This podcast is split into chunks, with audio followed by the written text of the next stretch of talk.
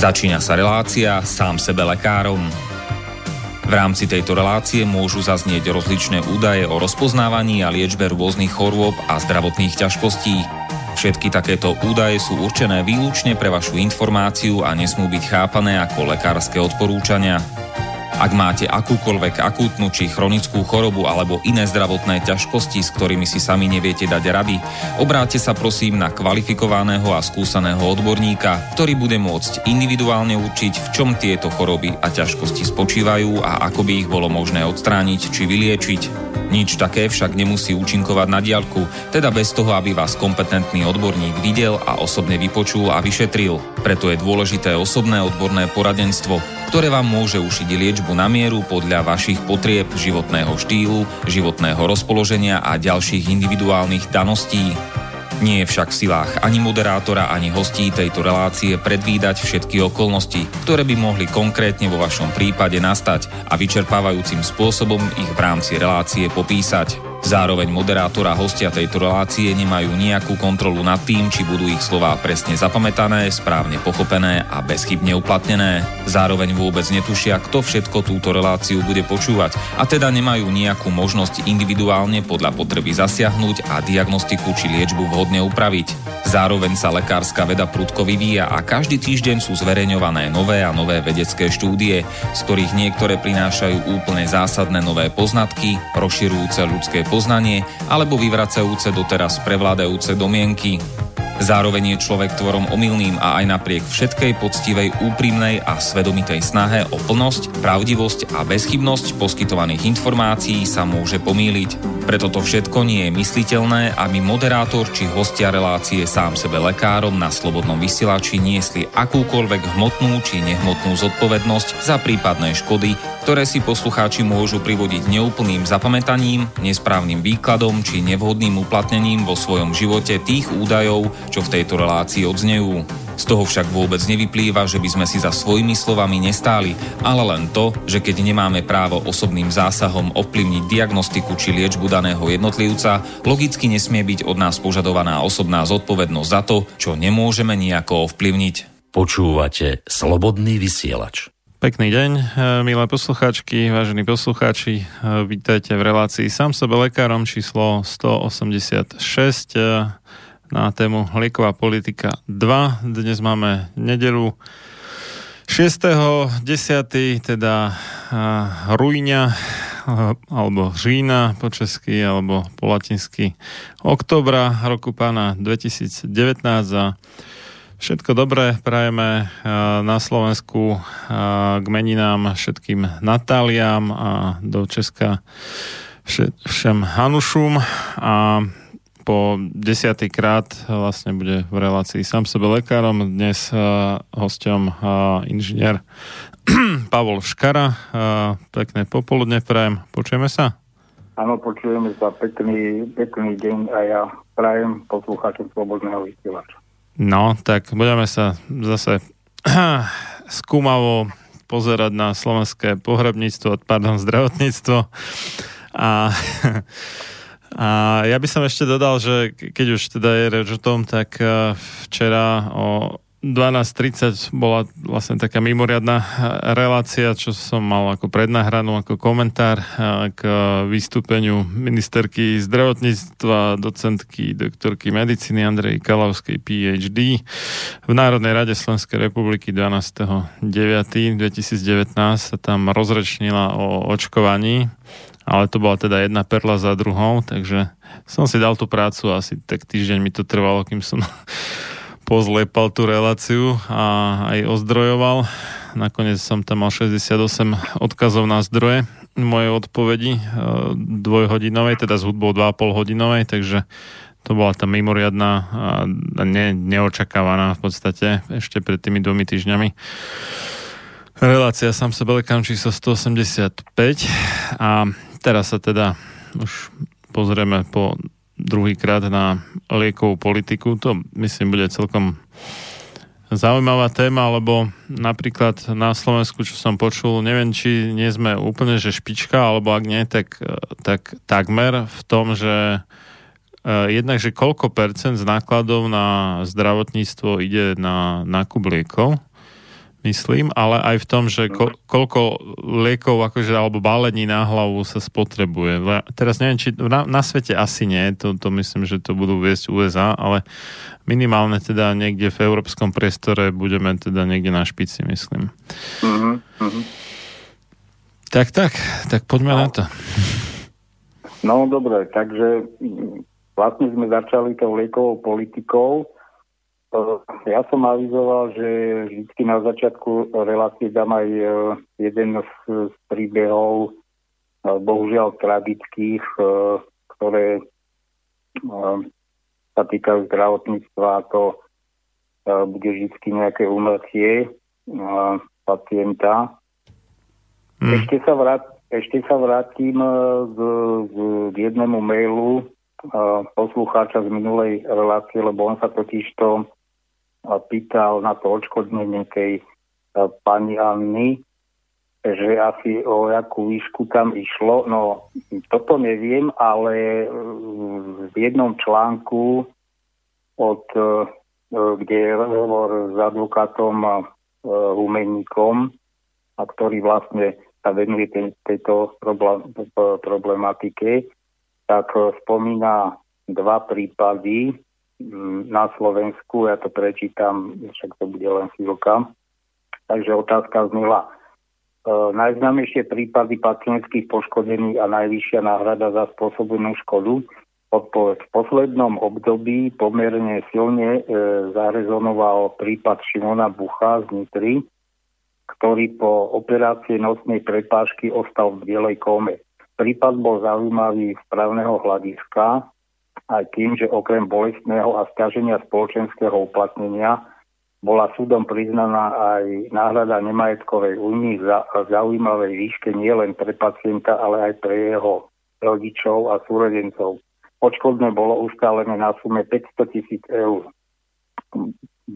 som ozaj prekvapený, že... Tak to, to celkom čumím, lebo t- v USA, čo majú akože fond na odškodňovanie obetí očkovania, tak tam myslím, že za umrtie následkom alebo vínov očkovania, že dávali asi 250 tisíc dolárov, dolárov, nie eur ešte navyše. A ta, ak má pamäť, neklame, no. takže ako, to, to, to som teda celkom pre, milo, milo prekvapený, musím povedať. To, to, to je v článku, ja, som, ja hovorím, takto musím povedať, že aj v článkoch bývajú chyby, však hm, ako každý robíme chyby. Ja, ja som na to myslel, či to nebudú koruny, čiže neručím za to, že to skutočne sú eurá, ale je to takto v článku e, napísané. E, ten článok vyšiel v roku 2014. A ešte dokončím e, tú odpoveď v inom prípade, ktorý sa týkal smrti ženy pri pôrode roku 2011 bolo súdom priznané odškodné vo výške 400 tisíc eur. No, takže toto sú na, najvyššie náhrady teda uh, na Slovensku. No, ale tak ja, ja sa osobne domnievam, že toto bolo také ako, že mm, nazvime to, že aby to dobre vyzeralo, ale, ale e, realita väčšiny tých nejakých náhrad, áno, áno, ak, áno. ak sa k nimi vôbec niekto po desiatich rokoch dopracuje, bude oveľa nižšia. U, určite, a čak o, to, o tom niekedy samostatnej téme, mm-hmm. lebo, lebo skutočne toto je dosť zas taká, taká veľká téma, ale nechcem teda zdržovať, takže to bola odpoveď na tú posluchačovú otázku. No a teraz už poďme na ten ďalší príbeh. Ja som vybral, v podstate idem chronologicky, čiže ten uh, prípad pani Anny uh, bol najstarší, ten sa ťahal, ťahal už 25 rokov. A teraz tu budem čítať prípad vlastne matky, ktorá prišla o štvoročného syna a je to vlastne tu na z môjho okolia z Ilavy, čo je 6 km od Dubnice. A ja som sa kontaktoval aj s pani Ištvánovou, totiž to však asi viete, alebo aj posluchači niektorí, že pani Ištvánová, Elena Ištvánová je dosť aktívna v tejto problematike a teda a vyvíja... Tak bola niekoľkokrát na svojom vysielači, takže v iných reláciách, u mňa nie zatiaľ, ale niekoľkokrát už bola. Vyvíja teda ini, iniciatívu za ochranu vlastne obetí alebo aj príbuzných týchto obetí. A ja som kontaktoval teda, že totiž to, e, ten, tento príbeh pani Hajasovej čo budem čítať, tak e, ako by sa zavrela voda za ňou, ani mám, mám niekoľko článkov a patral som e, teda, že ako sa to vyvíjalo ďalej a skutočne neviem, ako to nakoniec dopadlo s tými súdmi všetkými. A takisto pani Elena Ištvanová dala odpoveď, že nejako pán Vajasova nereaguje, čiže pravdepodobne je veľmi traumatizovaná týmito vecami a, a sa uzavrela nejako. Ak ešte žije, no. No, to mm, asi áno, ale no, takže nebude, nebude to asi úplný príbeh, nemám najnovšie správy, nedopatral som sa, ale nemali. No takže e, o to smutnejšie je, že pani Hajasova teda mala troch synov a z toho dvaja skončili tragicky. Ten eh, druhý, druhý v poradí syn to zrazilo auto. Tiež, tiež tam boli také nepríjemnosti eh, zo strany neviem, policia a súdov, teda, že e, dokazovať tú vinu toho vodiča bolo problematické. E, viac sa teda nepíše v článku, že teda či bola vina, vina prisúdená tomu šoferovi alebo, alebo nie. A poďme teraz už na ten samotný príbeh. uh, takže potom sa narodil ten posledný chlapec a uh, tá, tá epizóda alebo to jeho ochorenie, ktoré potom vlastne skončilo tragicky, to sa odohralo ešte v roku 2009.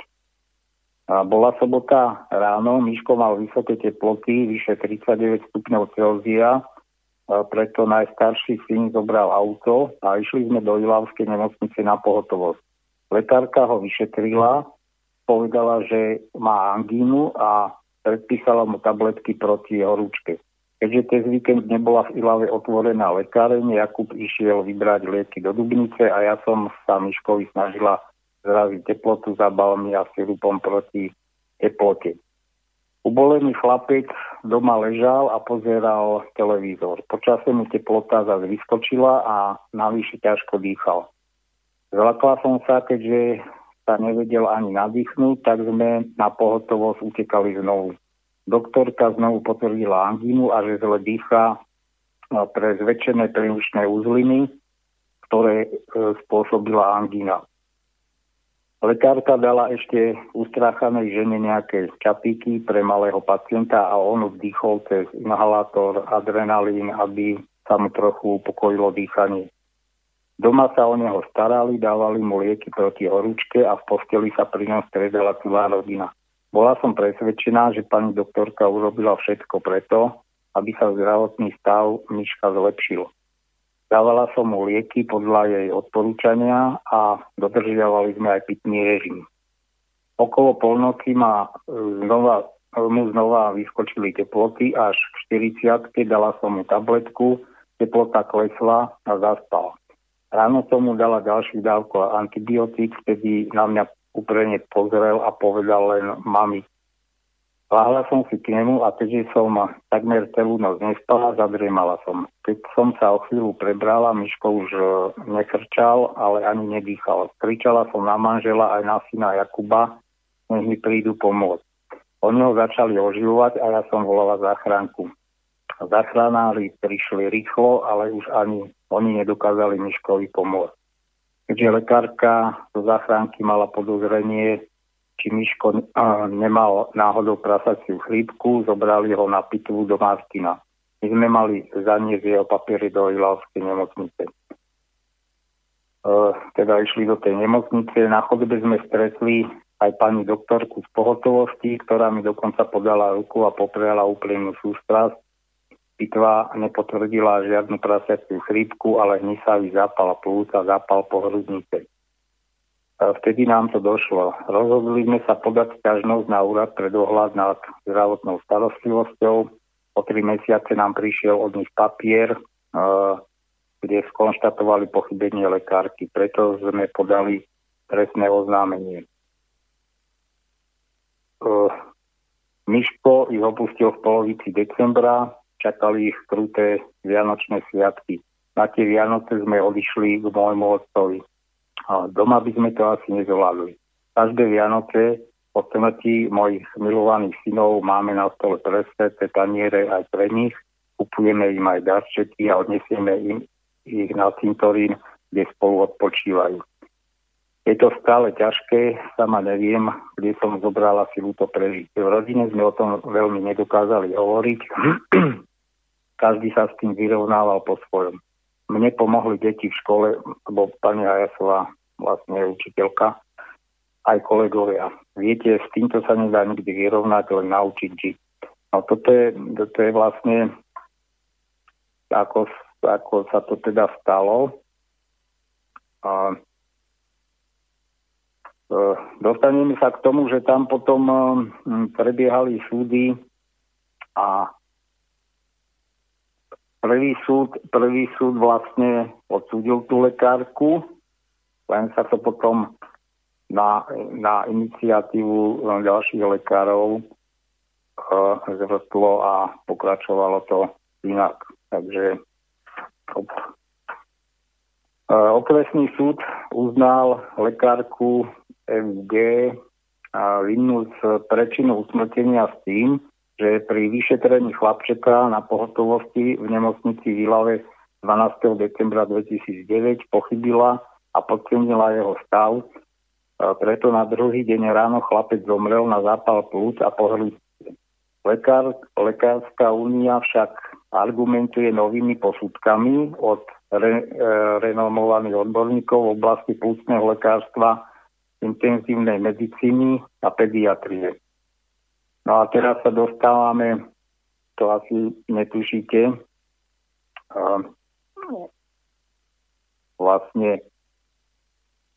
k osobám, k lekárom, ktorých vy, aj ja, aj mnoho posluchačov poznajú z vysielania. Všetky posudky podporujú stanovisko, ktoré za e, Slovenskú lekáru, e, Slovenskú lekárskú úniu špecialistov vypracovala doktorka Alena Jancová, z ktorého jasne vyplýva, že k umrtiu nedošlo z viny doktorky G, ale ide o typický prípad náhleho umrtia v dôsledku vdychnutia žalúdočného obsahu. Uviedol na tlačovej konferencii, konferencii prezident uh, Únie Andrej Janco. No čiže ďalší lekári uh, začali... to som, som netušil, že títo sú v tom namočení teda. Tak namočení, no. no. Budem, to, budem to postupne čítať, poviem aj svoj, lebo takto, tých článkov sa samozrejme, to by sme museli vidieť všetky tie správy aj z úradu mm. pre dohľad a to dia, všetky tie e, znalecké posudky. Toto je ozaj veľmi stručný výcud, ale ja, ja k tomu dám vlastný komentár, teda lebo um, sú určité veci, s ktorými určite ani pani Hajasová nemôže byť spokojná a ani ja, ako by som povedal, nezávislý pozorovateľ, tiež mi tam niektoré veci byli do očí. Takže poďme ďalej. Podľa tejto únie, teda tých špecialistov, pitvajúci lekár, ktorý podal podnet na úrad pre dohľad nad zdravotnou starostlivosťou, prehliadol zápis lekára rýchlej lekárskej pomoci. Na základe našich zistení je v zápise uvedené, že dieťaťu bol splúc pri pokuse o oživenie odstatý žalúdočný obsah. Dýchnutie žalúdočného obsahu pôsobilo udusenie dieťaťa a vznikli zápalové zmeny na e, pravých plúcach v dôsledku pôsobenia žalúdočnej kyseliny na plúcne tkanivo. Toto bolo skutočnou príčinou úmrtia, konštatoval Janco. v púcnom, tka, v púcnom tkanive boli podľa neho nájdené gramne negatívne tyčinky, ktoré sú typickou bakteriálnou flórou tráviaceho traktu a v púcach sa bežne nevyskytujú. No, e, takto ako je to prezentované v článku, v tomto článku, ten vyšiel v 2013, čiže 4 roky e, potom umrtí, doktor Janco teda dosť jednoznačne tvrdí, a že uh, príčina to, tej smrti bolo vdychnutie podstavu žalúdka, čiže s vrátkou. Uh, potom ale tie znalecké posudky nie sú také jednoznačné. Tam, tam sa to uvádza ako jedna z možných príčin, čiže nie jednoznačne, že by uh, to bola príčina toho umrtia. Takže pokračujeme v, tom článku.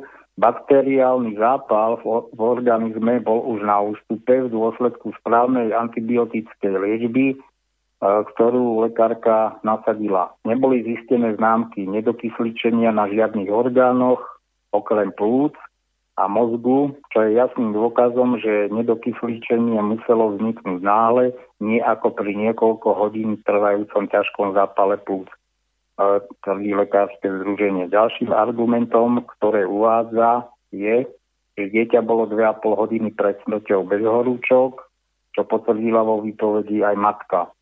A rovnako uviedla, že sa napilo. Pri ťažkom nedokysličení organizmu dve hodiny pred smrťou by sa dieťa nebolo schopné napiť.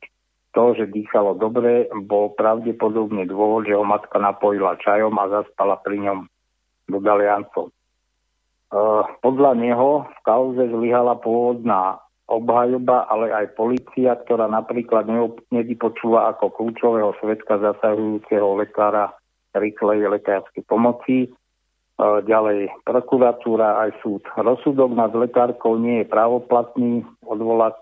odvolacie súdne konanie eh, sa teda malo uskutočniť potom 19. augusta na Krajskom súde v Trenčine obvin, uh, obvinenú lekárku zastupuje nový obhajca, ktorý ho jej, uh, ktorého jej ponúkla vlastne Únia špecialistov. Uh, jej prípadu sa podľa Janca ujala Únia v druhej polovici marca na podnet svojich členov, ktorí o to požiadali vzhľadom na dobré meno, ktoré lekárka požíva vo svojom regióne u svojich pacientov a kolegov. No k tomuto dám vlastnú poznámku a takú maličkú skúsenosť, že toto prebiehalo, áno, v tom približne roky 2011 a ja keď som bol u uh, neurologičky uh, doktorky Perictovej, ktorú som už spomínal uh, v jednej relácii a bolo to vlastne to tunelovanie uh, tu, tunelovanie tej uh, akciovky lekár, uh, ktorú vlastní mm, Slovenská lekárska komora. Však sa pamätáte sa asi ten dosadený riaditeľ Laslo, že tam bol tých 137 tuším tisíc vytunelovaní. No, ja keď som bol um, na jednej kontrole u nej, tak ona bez toho, aby ja som vôbec otváral túto tému, tak sama, sama povedala, že, že šokovaná, zhrozená, že, že odsudili tú lekárku, že čo sa to proste už deje na tom Slovensku a tak ďalej. Z toho môžem takú vlastnú skúsenosť povedať aj s inými lekármi, teda nepoznám ich takto osobne veľa, alebo nemám možnosť sa s veľa lekármi rozprávať, ale viem, že, že tá ich e, hrôza a proste obavy z toho, že by e, vôbec e, niekoho odsúdili je obrovská. No a Pani doktorka Pelichtová sa vyjadrila v tom zmysle, že teda e, pozná túto lekárku a že je to pičková lekárka. Takto môj, môj subjektívny, skutočne nedá sa to posúdiť z týchto článkov, kde je tá pravda. E, môj subjektívny fakt na, na, na fot, fotke vypadá pani doktorka veľmi príjemne, takže je to ozaj diskutabilné. Tú pravdu asi ťažko už niekto odhalí, prečo došlo k tomu umrťu. Ide tu však z môjho pohľadu u, m, o iné súvislosti. Ide tu o to, že jednak teda e, máme tu inštitúcie, e, ktoré sa zaoberajú týmito podnetmi pacientov, takže na jednej strane je tam práca nejakého e, patológa, ktorý vlastne to umrtie vyšetroval alebo preveroval, zistoval príčiny E, sú tam nejaké výsledky, výstupy od neho, na základe ktorých e, potom e, jedná a koná súd. A ten súd vlastne samozrejme len na základe tých podkladov nič viac k tomu nemôže on už pridať alebo žiadnu iniciatívu vinú, takže taký bol aj rozsudok. A čo je ale, čo mňa osobne, ale čo mne osobne vadí e, na týchto súvislostiach, že e, platí tu e, neplatí tu rovnaký meter na pacientov a na lekárov, lebo totiž to lekári si vedia potom vybehať alebo zabezpečiť ďalšie znalecké posudky, pre nich to nie je problém. Ale ja mám vlastnú skúsenosť, ja keď som sa súdil vo sociálno-poistovného a invalidný dôchodok, ktorý e, nakoniec som tak či tak nedostal. A hneď e, v prvej, v prvej mojej žalobe e, som teda žiadal súdneho znalca, aby mi, bol pridelený a posúdil môj zdravotný stav, tak jednoducho e, e, súdca mi toto neumožnil. E, s, taký, s takou takým zdôvodnením, že a, a s tým zdôvodnením som sa stretával potom 3 roky zo strany súdu, že e, posudkový lekár v sociálnej poisťovne je na úrovni súdneho znalca. Čiže žiadneho súdneho znalca ďalšieho nepotrebujem, čo je totálny nezmysel. Posudkový lekár podľa mňa e, na úrovni súdneho znalca nie je. No, však ale má aj pomerne výrazne inú funkciu, nie? Ak som to dobre pochopil. Veď áno, majú aj inú funkciu, aj by som povedal, nedosahujú zďaleka tie kvality súdnych znalcov. No a mm, ďalšia vec je, to možno suniem do nejaké relácie, lebo skutočne táto práca súdnych znalcov, um, to je kapitola sama o sebe a dáte si vypracovať, alebo protistrany si dajú vypracovať, že každý akože od iných súdnych znalcov, oni sú protichodné alebo sú nejednoznačné a tak ďalej. Hej. Toto je obrovská, obrovský problém. A na tomto prípade vidíme, že teda lekári majú tie páky, aby si e, zabezpečili e, súdnych znalcov takých, akých oni chcú, akých potrebujú. Pokiaľ ide o pacienta alebo o bežného občana, tak buď, buď mu súdneho znalca pridelia. No a čiže to ovplyvňovanie zo strany tých bežných ľudí nie, ne, nemôže byť v takej miere ako zo strany lekárov. Hej. Takže toto je, toto je jediné, čo mne na tom vadí a vadilo to nakoniec aj Najvyššiemu súdu hm, Slovenskej republiky, na ktorý sa potom pani Hajasová obratila, lebo totiž to, to pokračovalo bohužiaľ pre ňu ďalej nepriaznivo. Uh, tak pokračujem v tej tom vyjadrení doktora Janca. Výsledok procesu bude mať podľa Unie špecialistov veľký význam na ďalšie správanie sa lekárov a na ich vzťah k pacientom. A tuto znova, znova tie, tie ich vyhlásenia, to, z, toho, z toho vidíme, hm, by som povedal, to, to ich myslenie tých lekárov.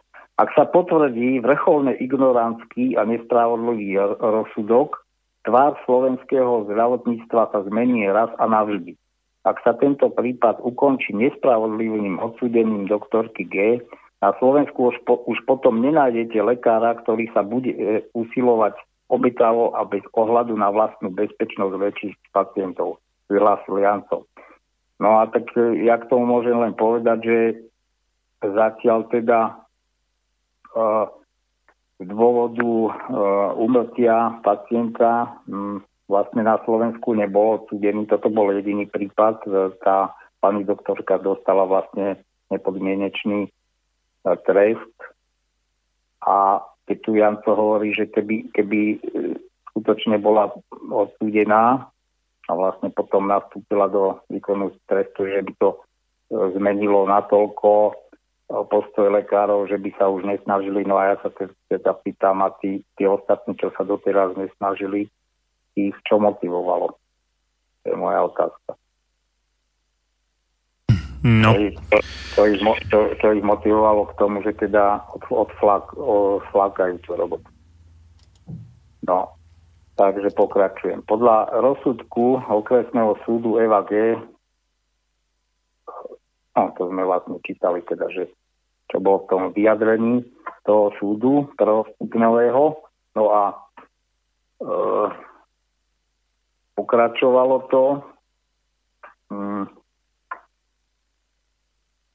Pokračovalo to vlastne odvola, odvolaním lekárky. Mm, vec bola postupená na e, krajský súd v Trenčíne a e,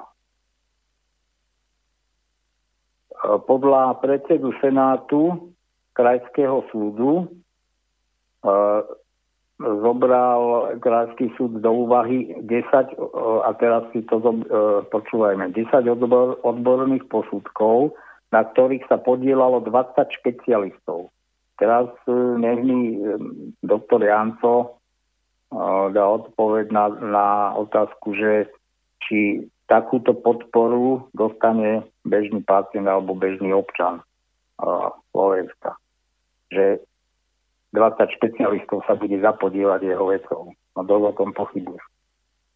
Posúdenie tejto trestnej veci je veľmi závislé od názoru odborníkov a Senát Krajského súdu nemohol urobiť jednoznačný záver.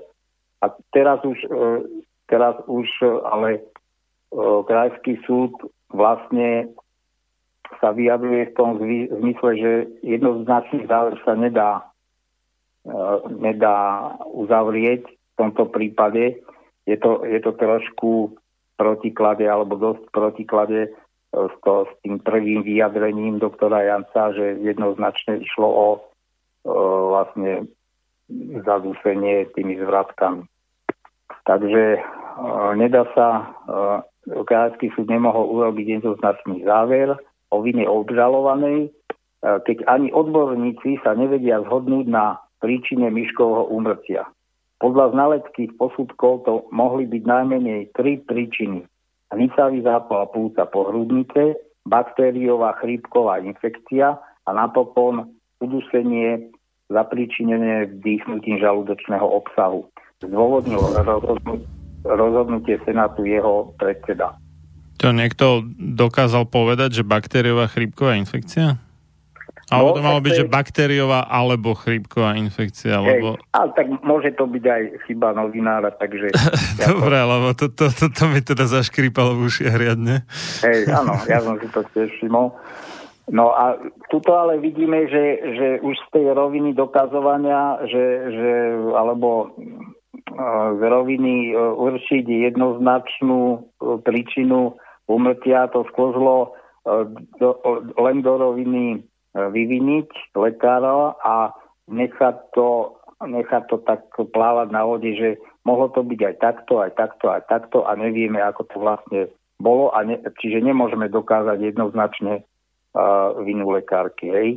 A ono vlastne, bohužiaľ, v tej medicíne to dokazovanie ta, je tak veľmi ťažké, lebo však uh, počuli sme to aj na prípade pani Mravikovej, e, keď e, síce príčina umrtia bola jednoznačná, ale zas, zas tam padla taká, také zdôvodnenie, však možno by pacient aj tak zomrel. Hej. Tak toto sú úplne tak šialené argumentácie, že e, s tým, toto, toto keď si vypočuje príbuzný alebo proste tá obeď, tak to sú také facky a plúvance do, do tváre, že sú to veľmi traumatické zážitky aj pre tých pozostalých. No ja som nedávno, ja vlastne v súvislosti s tým, čo som hovoril, a s tým môjim komentárom k ministerke zdravotníctva, tá sa tam tiež dožadovala, ukážte nejakú štúdiu, ktorá potvrdzuje že nejak, príčinu súvislosť očkovania s nežerúcim účinkom a tak ďalej, bla bla bla. No to, toto, toto je práve nesmierne ťažké, keď človek akože verí lekárom a teda nechá dieťa zaočkovať a potom zrazu sa stane niečo zlé.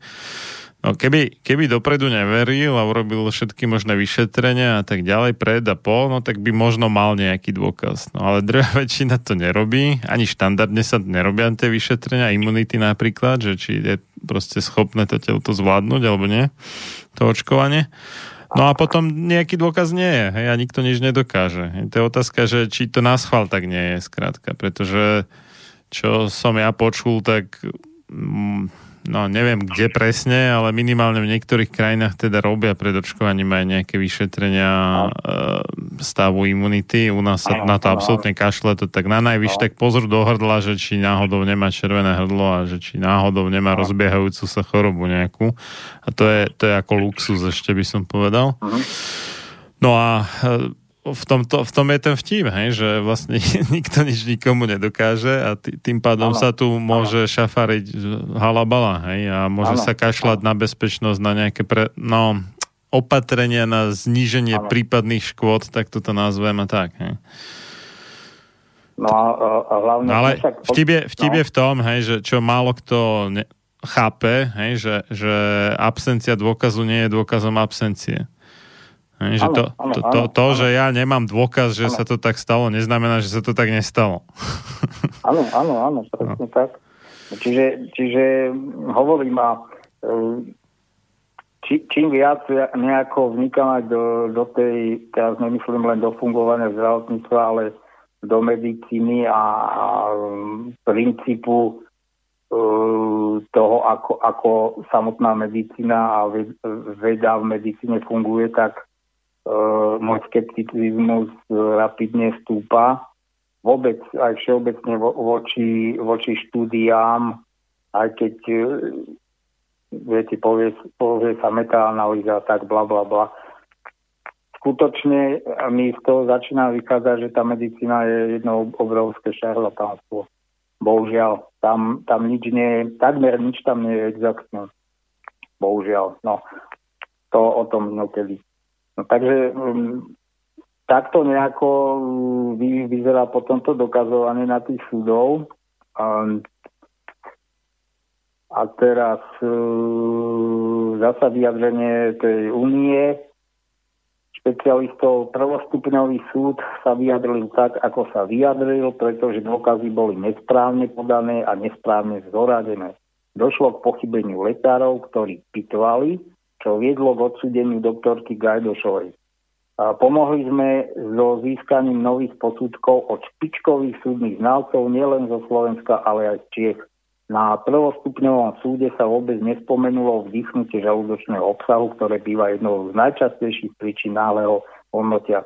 Ja, no, ja keď sledujem tie vyjadrenia doktora Janca, tak on, on to tak vždycky ešte pekne prifarbí a pritvrdí, akože on vystupuje tak seba domu, že vie, kde je tá pravda, ale tu sme počuli teda vyjadrenie toho súdu, že je to nejednoznačné. Ináč ako súdca alebo senát sa nemôže podľa mňa ináč vyjadriť, lebo nie sú odborníci a vždy vychádza len z tých podkladov, ktoré e, dostane. E, matka nebohého, nebohého myška hovorí o nespravodlivosti a fakte, že účasť asi 20 lekárov na, e, na odvolacom, odvolacom pojednávaní bol nátlakom. No ja som videl uh, fotky k tomu článku, musela, uh, musela to byť veľmi nepríjemná situácia, skutočne tam sedí asi 20 alebo 50 lekárov v tej sieni a je tam medzi nimi teda aj doktor Jancov, aj táto doktorka Perichtová, tu nás v Dubnice, ku ktorej som ešte kedy si chodil, nechodím, lebo ma vyhodila. Vyradila ma zo šetrovania. je na tej fotke aj jej sestra, ktorá pracuje e, v tom jej zariadení ako ekonomka a tak ďalej. No proste e, pani doktorka, tam sa uvádzalo G, ale je to Gajdešov a potom v ďalších článkoch bolo plné meno, dostala ozaj silnú podporu od svojich kolegov. No a pani Hajasová teda sa vyjadrila. Teraz to v plnej sile dokázali, ako vedia jeden druhého podržať, ako si vedia pomôcť. Nevylúčila, že podá dovolanie na najvyšší súd Slovenskej republiky. Obvidená lekárka Eva Gajdošová, ktorá sa pojednávania nezúčastnila, pretože proces má negatívny vplyv na jej zdravotný stav, je podľa vlastných slov nesmierne šťastná a spadol kameň do srdcia. Nesla som si to na chrbte aj napriek tomu, že som vedela, že som nevinná. Je mi že dieťatko zomrelo, ale, ale ja som sa snažila urobiť všetko preto, aby sme mu zachránili život. Zdôraznila, že je hrozné, ak človeka obvinia z niečoho, čo neurobil. No je, ako ja nepolemizujem s jej pocitmi, ale hrozné je to aj pre tých rodičov. No a ešte, ako to e, pokračovalo. Aby sme sa aj k téme dostali dnes. Do, dostaneme, to už, to už bude, to už bude chvíľku. E, ja to schválne takto podobne, lebo viete, keď sa to povie jedno, je to, je to také, ale tie detaily nám ukážu veľa viac. A ešte, ešte vyjadrenie teda opäť tej um, unie špecialistov. No skutočne ja, ja vidím, ako tieto organizácie, či sú to už tie unie, asociácie alebo komory, čo zastupujú lekárov, veľmi agresívne vedia vystupovať. A skutočne málo kto, málo kto z nich už nehovorím, že prizná vinu, ale aspoň, aspoň nejakú účasť prejaví, viete, čo teda aspoň táto lekárka, ktorej sa, ktorú najprv odsudili, mala aspoň toľko, toľko jaksi morálnej sily sebe, že, že skutočne je to bolo ľúto, ale nejak, to, nejak sa to v tých lekárskych kruhoch um, moc nenosí. No a teraz ešte tá únia. Jej prezident Andrej Janco tvrdí, že od, odvied, aha, na, kritizuje kroky súdnych znalcov, teda tých prvých, áno, čo teda dali za pravdu uh, obeti. Uh, Janco tvrdí, že odviedli jednu šlendriánsku robotu a veľmi nekolegiálne sa postavili proti kolegyni. tak, ale však ako, ako vedel, tak... tak Jan, Janco je, teraz, teraz ma bude asi uh, to, nechcem povedať, že nenávidie, to možno nie, ale asi sa na mne nahnevá, ale on, ako z jeho vystupovania vyplýva, podľa mňa teda, že on je nesmierne kolegiálny. Áno, áno. Ako, či, či ako v tomto zmysle akože do, dobrý predseda teda tej, či, či čo to je alebo ano, ale, prezident ale vidíš... tej lekárskej únie špecialistov, ano. či ak sa to volá. Čiže, ano. lebo on, akože, že by krivého slova na svojich kolegov povedal niekedy, to, to som nepočul. No, akože, možno sa milím, ale nepočul som. Na, na šeličo, na, na pentu, na, na vládu, ano, na hocičo, ano. ale že by na, na lekárov... Mm. Viete, a to, toto mňa skutočne dráždi už roky na tých lekároch, že že tam, ne, tam nevidíte ani minimálnu snahu, snahu o nejaký objektívny pohľad. Ej. To je proste agresívne, egoistické presadzovanie len vlastných záujmov, nič viac. No a e, už len jedna veka od doktora e, Janca, aj preto Únia e, zvažuje podať na súdnych znal. Po, pozrime sa, kam to až dokážu hnať tie veci.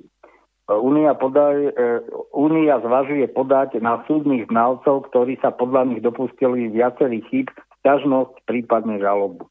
No, či, či to bolo už teda podané, sa nepíše. No a e, už rýchlo teda, že ako to... Je tu ešte od jedného, od jedného um, občana, nie lekára. Um, on sa k tomu potom vyjadril niekde na vlastnom blogu a teda nadpis bol, že totižto keď, keď ju krajský krajský súd v Trenčine pani doktorku Gajdošovu vlastne oslobodil, zrušil ten rozsud toho okresného súdu, takže zrušil trest tak e, všetci prítomní lekári, ktorí ju tam boli e, podporiť, tak e, tlieskali. Čo už fakt si myslím, si mohli odpustiť vzhľadom na prítomnosť tej matky. A tuto on píše v tom blogu, teda zasa pozrieme, že ako tak, takáto anabáza sa dlho vlečie. Okresný súd v Trenčíne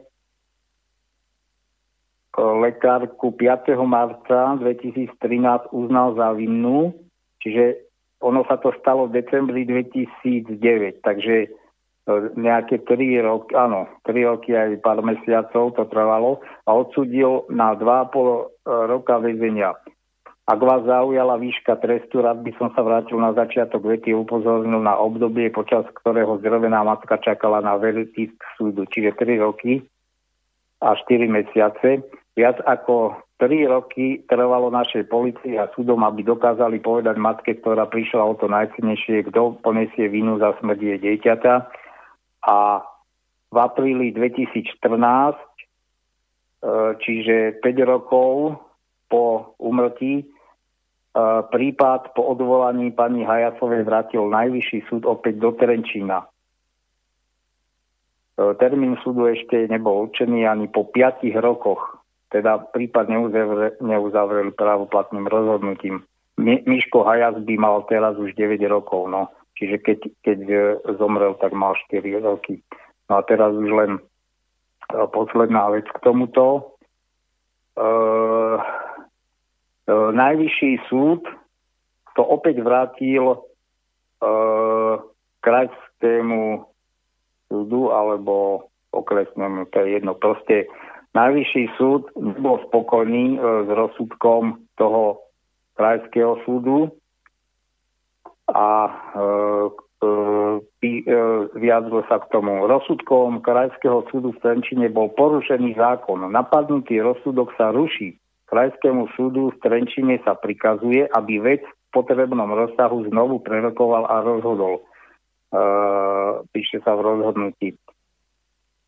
Pre mamu Miška to znamená, znamená novú nádej. Najvyšší súd skonštatoval, že tu bol porušený zákon v náš neprospech. Ak by sme e, však znova neúspeli, som ochotná ísť až do Štrasburgu na Európsky súd pre ľudské práva, povedala pani Hajasová. E, čo sa ne, nepáčilo tomu najvyššiemu súdu? Nepačilo sa mu, že čo sa odohralo na poslednom pojednávaní. Obžalovaná si dala vypracovať nové posudky, aby určili, čo zabilo Miška. Tie však boli diametrálne odlišné od pôvodných posudkov. Okresný súd určil za príčinu smrti zapal plus krajský si už taký istý ne, nebol. No, takže a toto, je, toto boli posledné správy, ktoré mám. Uh, nič viac som nenašiel Eh, ako to pokračovalo, teda po tom vrátení eh, to najvyšší súd vrátil znova na prejednanie na ten krajský.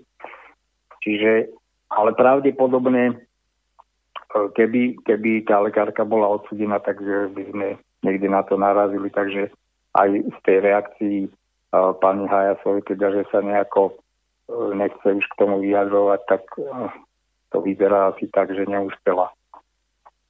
Takže to bol ďalší prípad. Mm-hmm. Asi dáme test. Dáme, test, dáme určite. No. Dobre. Dobre, dobre. Takže vypnem. Jasné. No, keďže máme teda uh, oslavenkyne dnešnej Natálie, tak si dáme takú príhodnú pesničku pre všetky Natálie.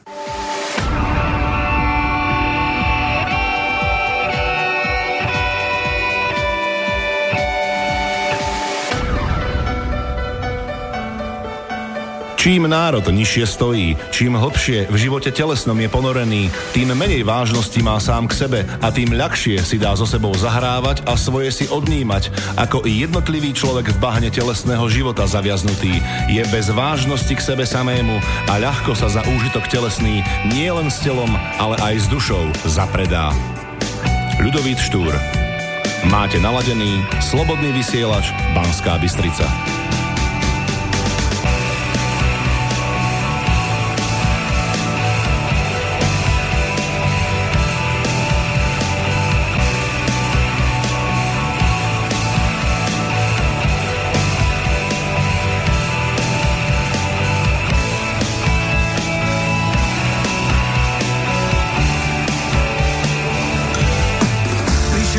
požiadať. Milý otec, mama, vašu dceru o ruku Veď doma sedí sama, ja ju budem milovať A niekedy zlostiť, každý deň jej budem len Čerstvé kvety nosiť.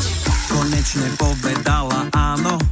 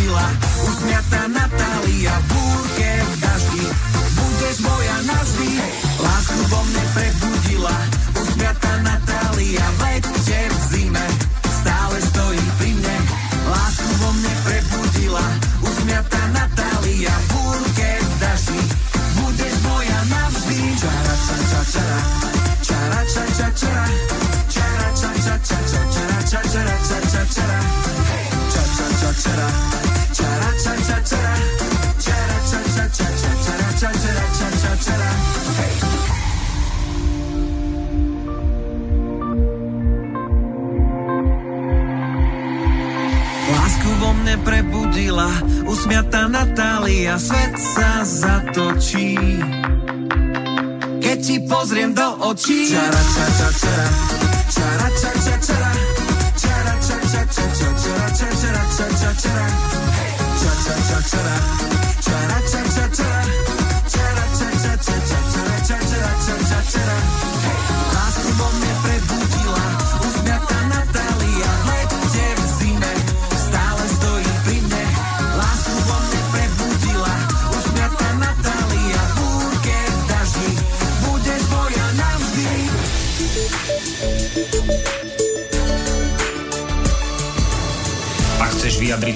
názor napíš na studiozavináč slobodnyvysielac.sk Slobodný vysielač, váš rodinný spoločník.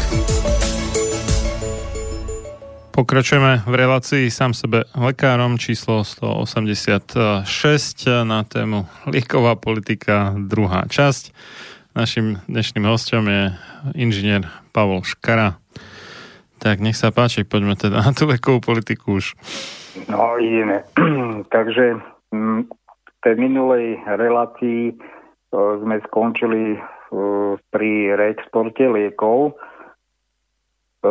Je to zase taká väčšia, nechcem povedať, že kauza, a, no a vlastne aj kauza, lebo, lebo síce reexport je povolený, je legálny, ale mm, bohužiaľ na to doplácali pacienti celý čas. E, vlieklo sa to po, pomerne dlho, až kým sa to ako tak e, podarilo zo strany ministerstva zdravotníctva vyriešiť. E, najprv e, uvediem taký stručný prehľad, ako, ako sa to vyvíjalo od roku 2011 až doteraz a potom to trošku bližšie rozoberiem.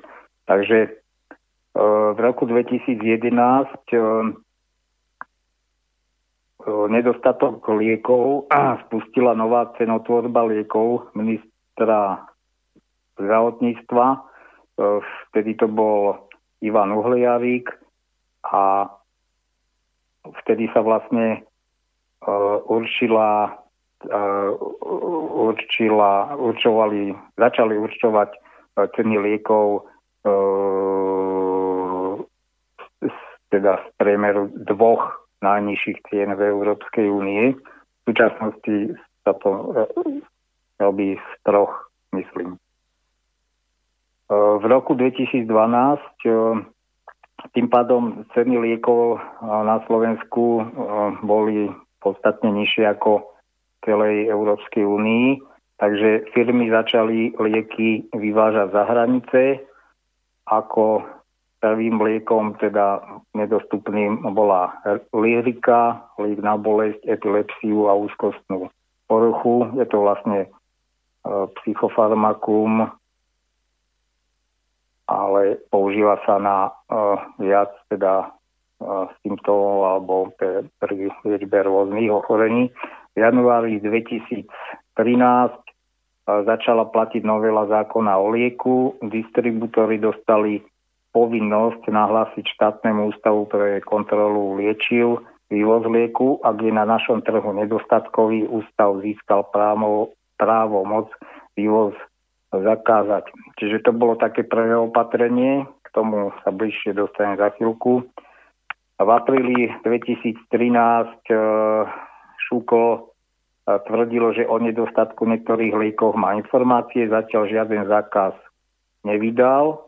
V máji 2013 viacerí lekárnici upozorňovali, že lieky chodia vykupovať obchodníci priamo do lekárni, ponúkajú vysoké prírážky, často ide o 25 až 30% maržu. Ministerstvo zdravotníctva neplán, neplánovalo v tej dobe žiadne zásahy ani sprísnenie kontroly lekárni. My tu vidíme vlastne také opäť nekonanie, preto sa preto tie riešenia sa vlečú dlhé roky, že skutočne tieto kompetentné inštitúcie vlastne nerobia nič. V auguste 2013 vypadlo ďalších 20 liekov pre srdciarov, onkologických a neurologických pacientov, klesli zásoby psychiatrických liečiv. Lekárnická komora prišla s návrhom, aby lekárnici nemali možnosť predávať lieky distribučným firmám. Ministerstvo vlastne návrh lekárnickej komory nepovažovalo za riešenie. V novembri 2013 lekárnici prvýkrát, zverejnili zoznam vyše 170 liekov, ktoré majú problém zabezpečiť pre pacientov. Šuko tvrdil, že dôvodom nedostupnosti nie je reexport, ale príčiny môžu byť aj iné. To máme podobne ako v tom dokazovaní. Eh, logistické vzťahy, nedostatky vo výrobe, prerušenie alebo zrušenie výroby. No boli tam aj takéto príčiny, to je pravda, ale oveľa viac eh, fungoval ten reexport. V novembri 2013 ministerstvo zdravotníctva prvýkrát udelilo 10 tisícovú pokutu za nedostupný liek pre pacientov s vysokým krvným tlakom, pretože farma firma ho nedodala na trh dlhšie ako dva mesiace. V septembri 2014 za 7 liekov, ktoré vypadli z lekární. Ministerstvo zdravotníctva vyrobilo pokutu štyrom farmaceutickým spoločnosťam. Spolu mali zaplatiť 70 tisíc eur. A to teda mali zaplatiť tí výrobcovia alebo distribútory? Mm, výrobcovia. To uvidíme za chvíľku. Ako Oni ako, že, že, že sa im to kvázi neoplatí dodávať uh, oproti treba z Rakúsku, kde sú drahšie, tak si povedal, že na Slovensku nedodáme, hej?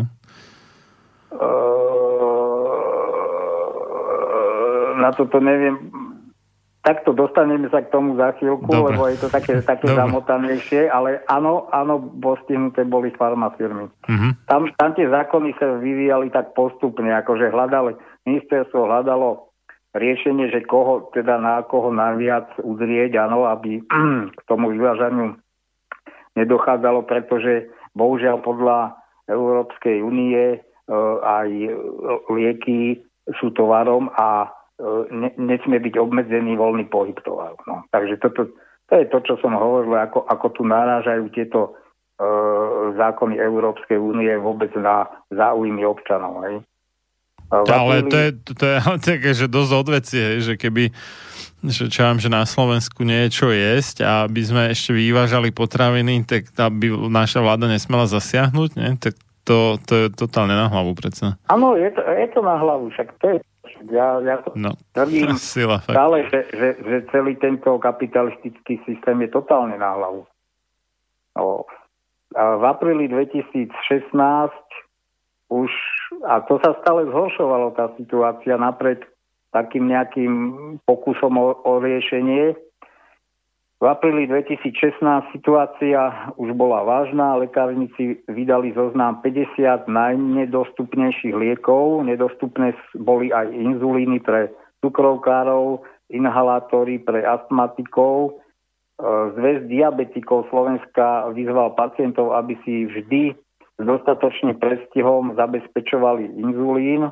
Štátny ústav pre kontrolu liečiv nepovolil, nepovolil vývoz 357 z nich, to sa myslí ako druhov liekov, v, ohroz... v ohrození bolo tedy približne 400 tisíc diabetikov. Rezort zdravotníctva na čele s Tomášom Druckerom pripravil novelu zákona o liekoch, ktorá mala definitívne vyriešiť problém s nedostatkom liekov. Tu len takú poznámku, že skutočne až Drucker to vyriešil, celý tento problém a za, za to bol teda dosť chválený lekárnikmi.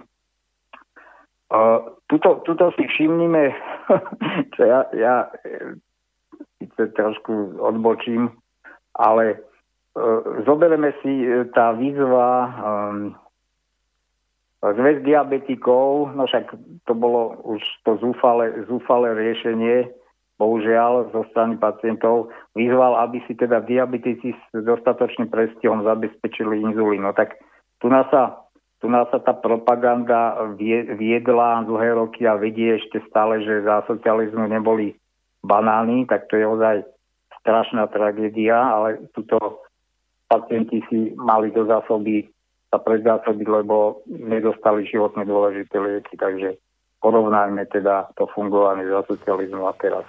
No, teda moja babka bola cukrovkárka a tam mala dosť veľké zásoby inzulínu, teda, ale dobre, no však v poriadku.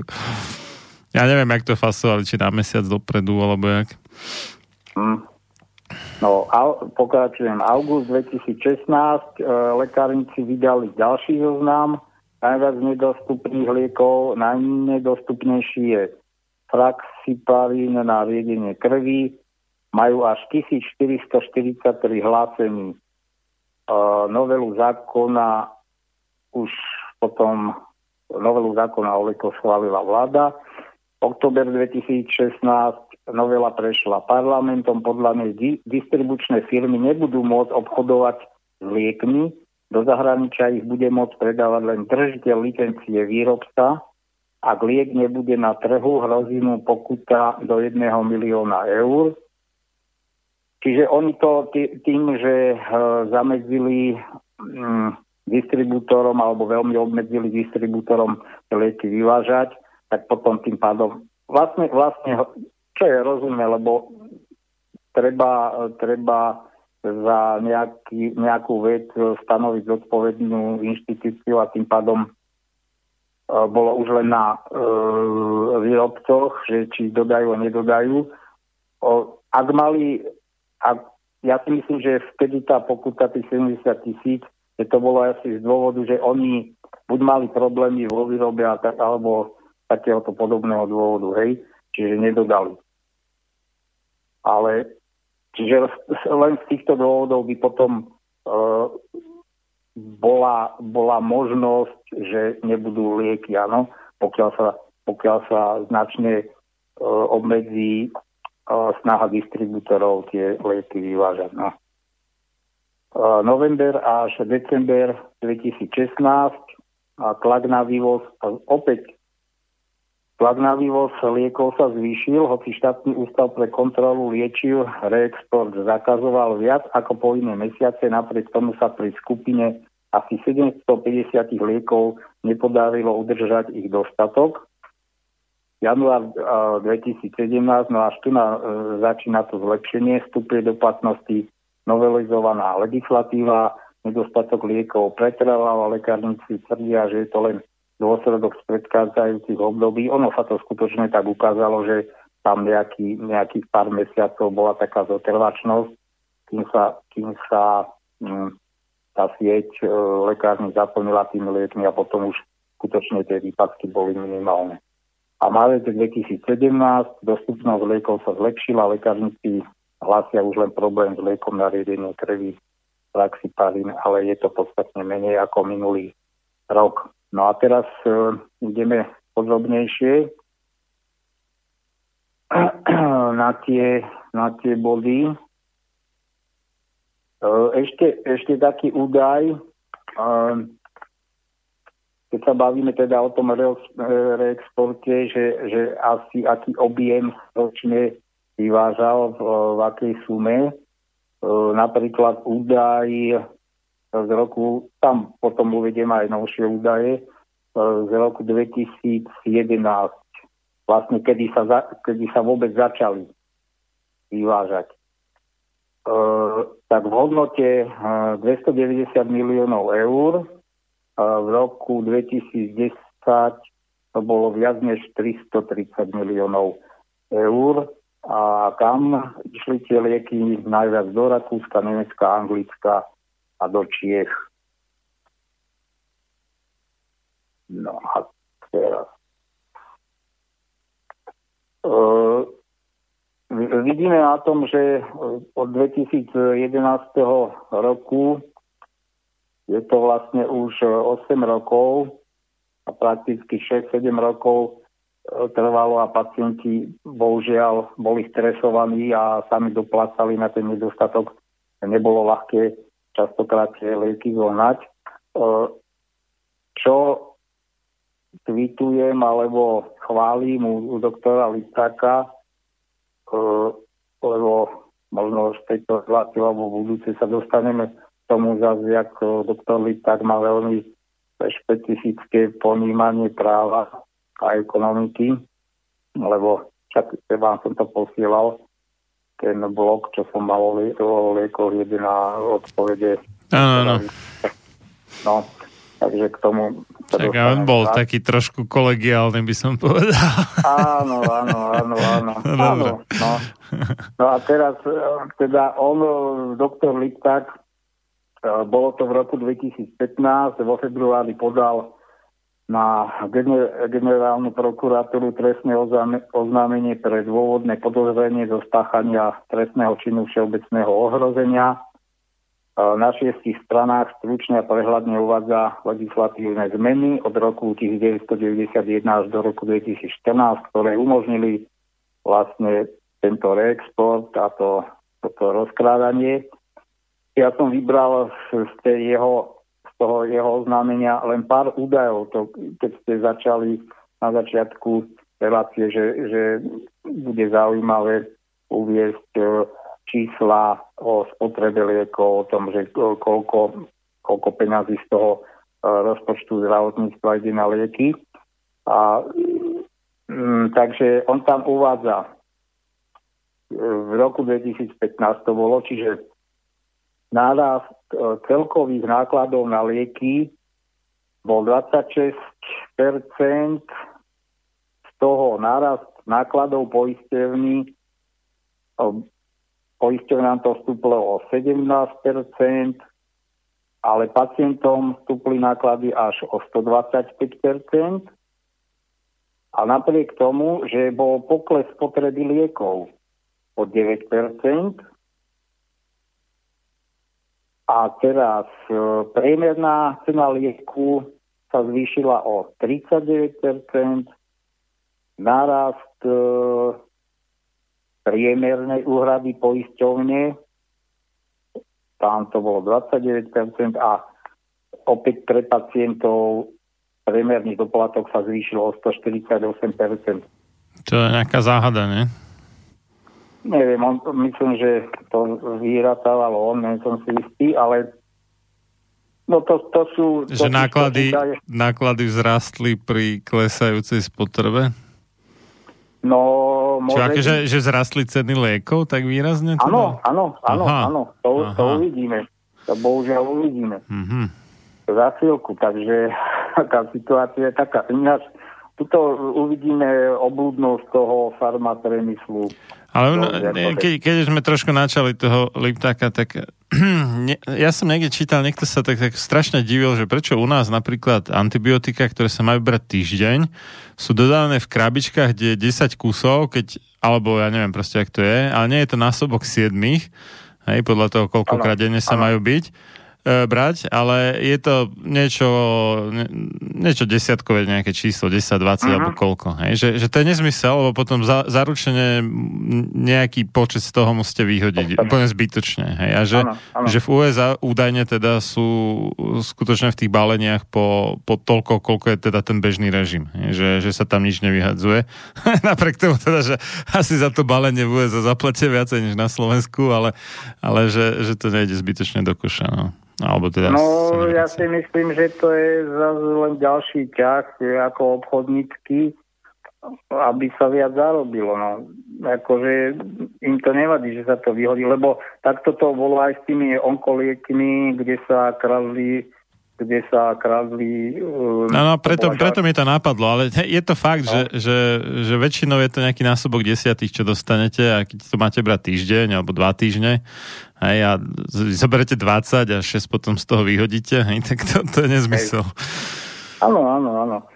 Um, a však k tomu len moja poznámka, že sú rôzne balenia ja poznám balenia tak, ako že je to áno, násobky desiatých 30, čo vám vychádza, dajme tomu, na, na ten mesiac, ale potom sú aj také balenia, kde je 28 a pritom to berete každý deň, čiže vám to nevíde na ten mesiac. Je, ako, no, to, to je biznis, to je ako zbytočne už sa v tom vyplat.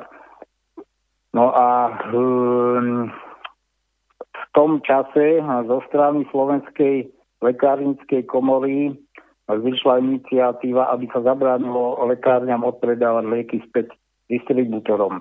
No totiž to, aby, to, aby posluchači mali predstavu. Je výrobca liekov, ktorý teda získa registráciu tom príslušnom štáte, výrobca to predáva distribútorom a distribútory to dodávajú do lekárny.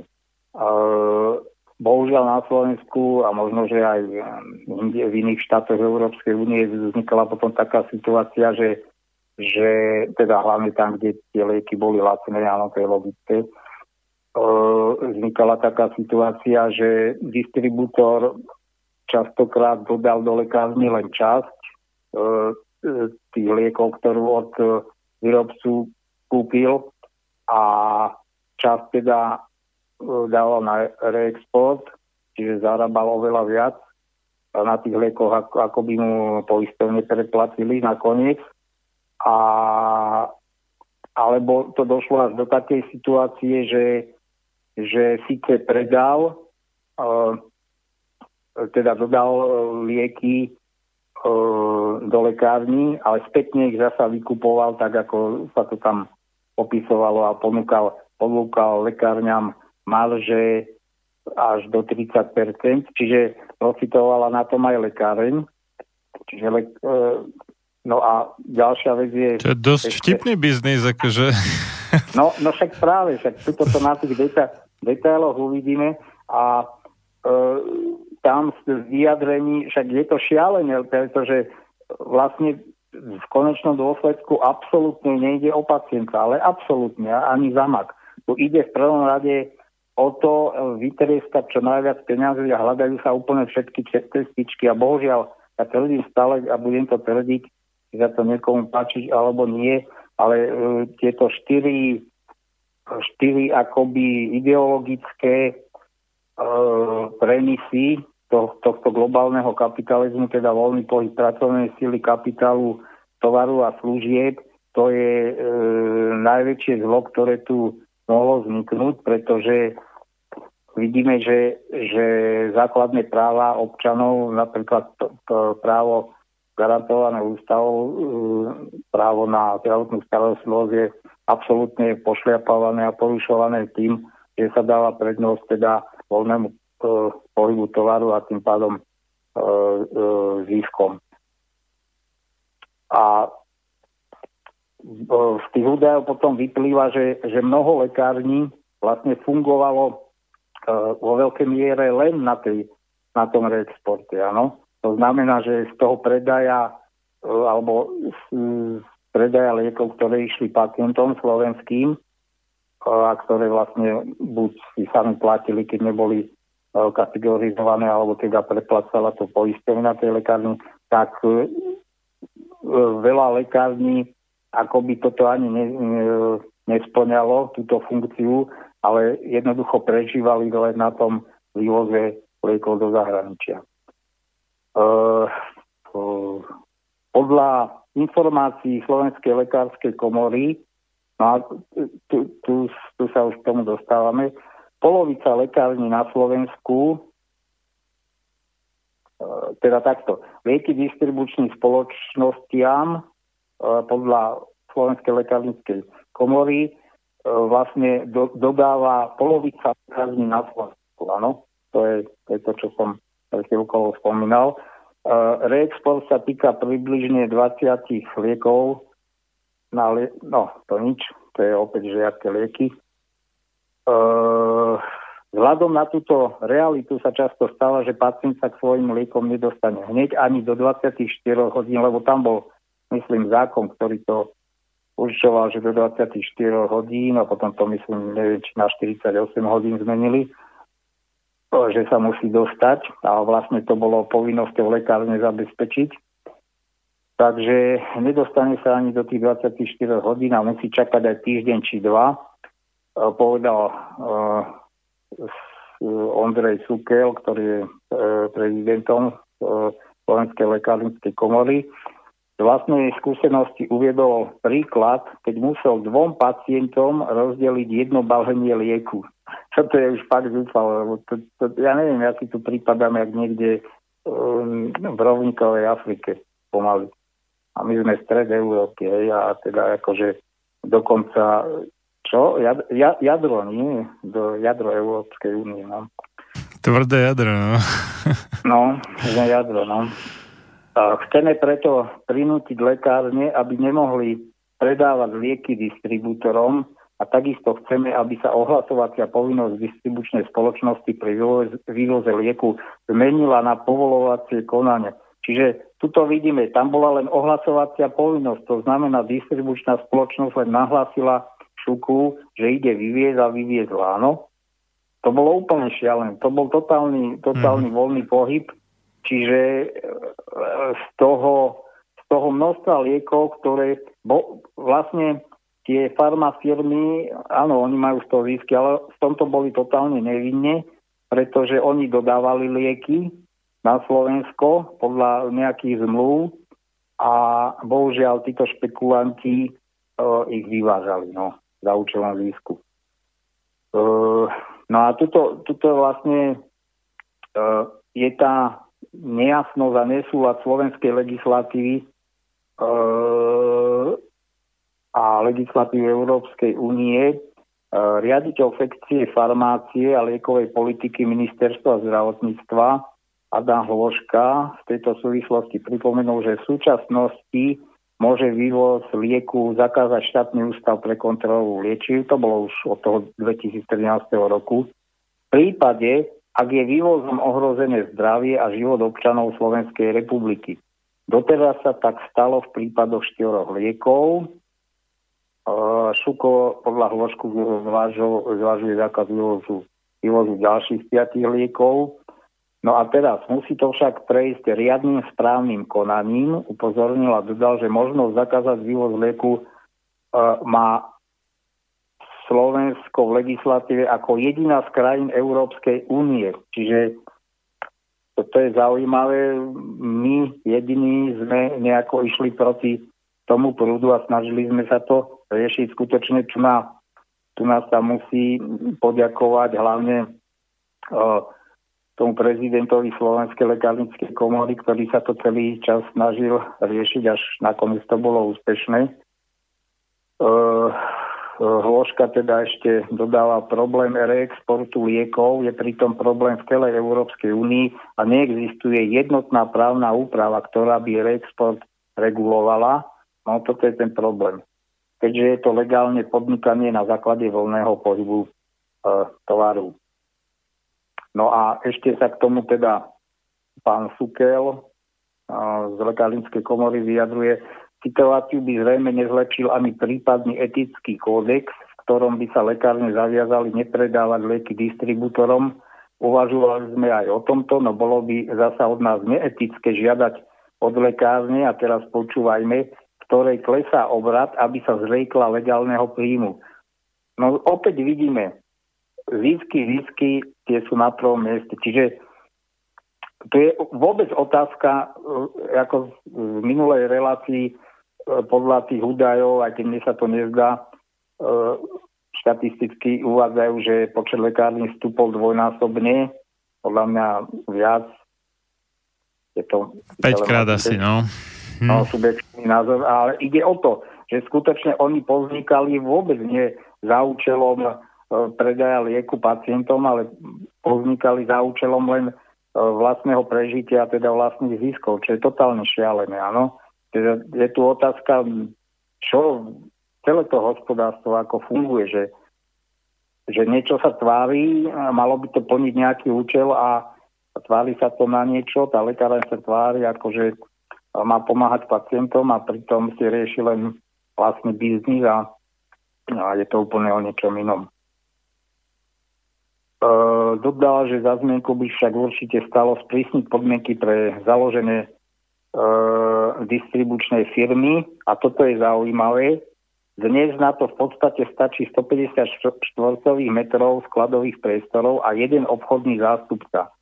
A tuto vidíme, za chvíľku to uvidíme, že koľko je tu distribučných spoločností a reálne koľko distribučných e, spoločností dodáva lieky do lekární. Tam sa uvádza, neviem, že re, reálne e, do tých lekární len asi 10 ich dodáva. A Áno, ja, to ja, ja registrujem tak akože iba 3, hej, že čo vidím niekde nejaké auto alebo tak, ale som no. nevedel, že ich je 10 až.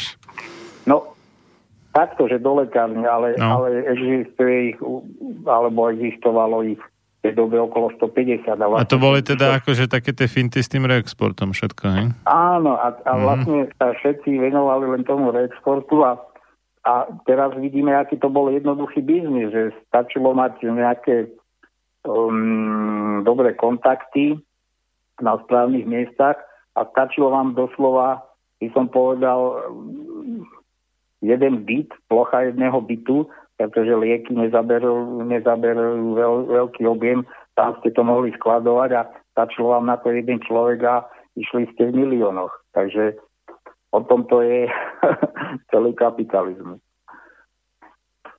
No, no, takže ideme ďalej. No, E, napriek e, určitým opatreniam, teda tým, že sa že Šukov dostal právomoci povolovať e, vývoz alebo zakázať, sa to sa vôbec tá situácia nejako nezlepšila, lebo Šuko z počiatku bol taký akoby váhavý, alebo ako to povedať, totiž to takto. Tam bolo spomenuté, že ak bude ohrozené zdravie pacientov, alebo teda, že vtedy Šuko by mal um, zasiahnuť, no a Šuko vždy čakal až na situáciu, keď, kedy bude nejaká celoplo, ne, celoplošný nedostatok nedostatok liekov na celom Slovensku, teda určitého lieku, čiže nestačilo, že v nejakej oblasti, hej, pretože tam e, fungovala taká prax, že, že si lekárne medzi sebou, dajme tomu, dodávali potom tie lieky. Ja to viem z vlastnej praxe, že keď... Lebo tam bola tá podmienka zabezpečiť liek tomu pacientovi do tej určitej doby. No a keď ho, no, keď ho tá lekáre nemala, tak teda E, sa ho snažila, dajme tomu, z iných e, lekární mm, získať a tomu pacientovi dodať. Čiže toto je fakt ako z môjho pohľadu úplne šialené, aby toto vôbec riešilo v 20, v 21. storočí sa riešili takéto veci takýmto e, spôsobom a vo vyspelej európskej krajine. E, takže pokračujeme. E, v roku 2013 e, Slovenská lekárnická komora zverejnila zoznam viac ako tých 70 liekov, ktoré majú lekárnici problém zohnať. E, hovoria o domino efekte, keď jeden nedostatkový liek zapríčiní nedostatok jeho najbližšej alternatívy. E, problémy s dodaním liekov hlasia všetci na trhu, výrobcovia dovezú lieky v dostatočnom objeme na trh, avšak distribútory aj tak nedokážu zabezpečiť požiadavky lekárny. Nie, že nedokážu, ale teda nechcú. E, hoci k reexportu môže dochádzať na ktorejkoľvek úrovni, dnes je jednou z často uvádzaných ciest zber liekov i po pár krabičkách z lekárny niektorou z redistribučných firiem, ktorá ich následne vyvezie do zahraničia. Viacerí ľudia v sektore pripomínajú, že iba Redstone dnes udržiava mnohé lekárne na trhu. Je by sa vzhľadom na klesajúce marže a predaje liekov, ako aj zvyšujúci sa počet lekární, udržali na trhu iba s ťažkostami.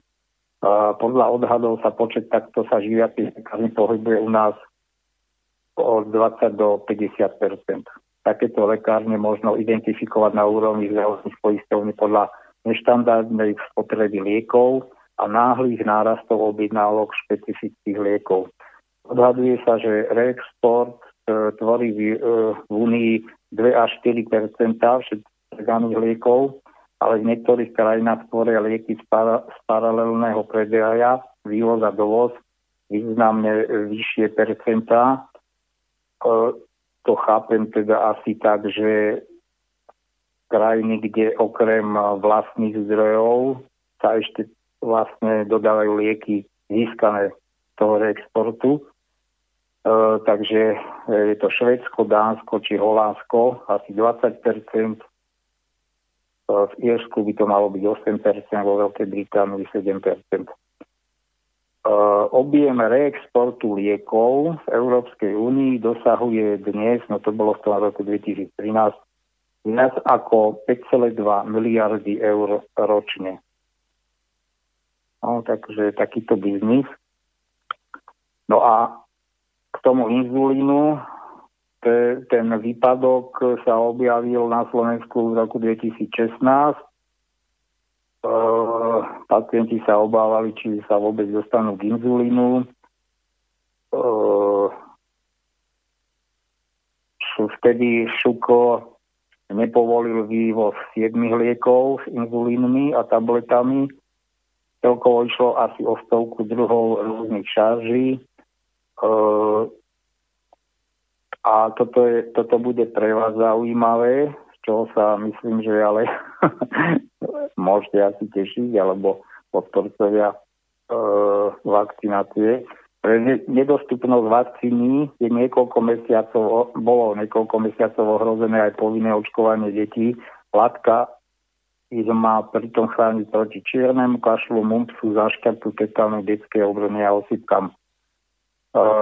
Tá najskôr chýbala na východe Slovenska, potom ju už nebolo dostať ani v iných regiónoch. A to museli byť ale dve v tom prípade, lebo to nie, nie je taká kombinácia, či by mali všetky menované choroby naraz. No, neviem, no. Tak musel minimálne dve vakcíny v tom prípade. To je možné. A tam neviem, z jakého dôvodu bol ten výpadok. No, oni na východe boli nejaké epidémie osýpok a predtým ešte uh-huh. psu a tam boli nejaké mimoriadné očkovania alebo čo. Uh-huh, čiže bola veľká spotreba. Uh-huh.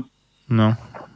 No, malo, uh, teraz ďalší údaj, malo je aj origi- bolo originálnych liečiv na riedenie krvi, bolesť epilepsiu aj na psychiatrické choroby, e, preto Šuko od toho začiatku roku 2013 nepovolil vývoz niektorých z nich. E, celkovo išlo o 357 liekov. E, No, toto som spomínal, aké sú teda možno um, tie príčiny, buď teda, že uh, distribútor nedodá vôbec uh, do, do lekárny alebo len čas, tak to už nejdem rozoberať. A No, ešte Sukel sa k tomu vyjadril, že teda treba, aby zostal zachovaný e, primárny princíp existencie toho, ktorého subjektu, to, čo som hovoril, teda, že kto by mal byť za to e, zodpovedný, to znamená, že distribútor má dodávať lieky do lekárny, e, to by mala byť teda jeho funkcia, no a lekárne by mali dodávať lieky pacientovi. Vysvetľuje, že ak lekáreň kde si na dedine, ktorá má pri sebe len jedného všeobecného a jedného detského lekára, dosahuje až 10 násobky normálnych obratov porovnateľných lekární, je logické, že táto lekáreň sa stredne veruje svojej základnej úlohe. Podobne je to aj u veľkodistribútora. Pokiaľ má miliónové obraty s dvoma zamestnancami, je tiež otázka, či je to normálne. Treba nájsť mechanizmy, ako skontrolovať vlastne cestu lieku. A mali by sa sprísniť podmienky na vydanie povolenia pre distribučnú spoločnosť. A toto je zaujímavé, lebo totižto povolenie e, e na, e, na distribúciu liekov vydávalo ministerstvo alebo vydávalo ministerstvo zdravotníctva. Čiže samé, samé ministerstvo mm, má v tom prsty alebo malo. Na Slovensku máme, a tu je ten údaj, máme registrovaných 140 distribučných firiem, pričom reálne lieky dodáva len desiatka z nich. A ešte, ešte vlastne medzi týmito tou desiatkou sú aj výrobcovia liekov, aj firmy, ktoré vyvážajú lieky do zahraničia. No a nejaká neviem, či hovorkyňa to bola, alebo kto. Výrobcovia, akože tá bývalá Slováko farma Holohovec mysleli, teda Zentiva dnes? Lebo... Ako? Že, že, či mysleli teda Zentivu, teda predtým Slovako farmu Hlohovec a Biotiku ešte myslím v Slovenskej Lubči, lebo to je asi tak jediný dvaja výrobcovia lekov, čo mi napadajú na Slovensku. No áno, ale tu, tu sa myslia tu sa, myslia, tu sa myslí každý dodávateľ, to znamená aj zahraničný.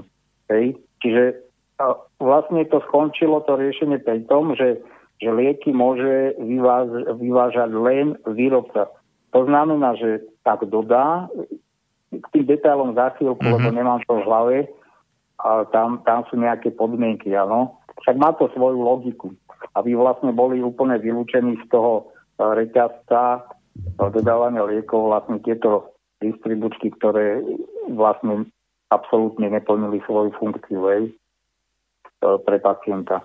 Mm-hmm. No a čo je, čo je um,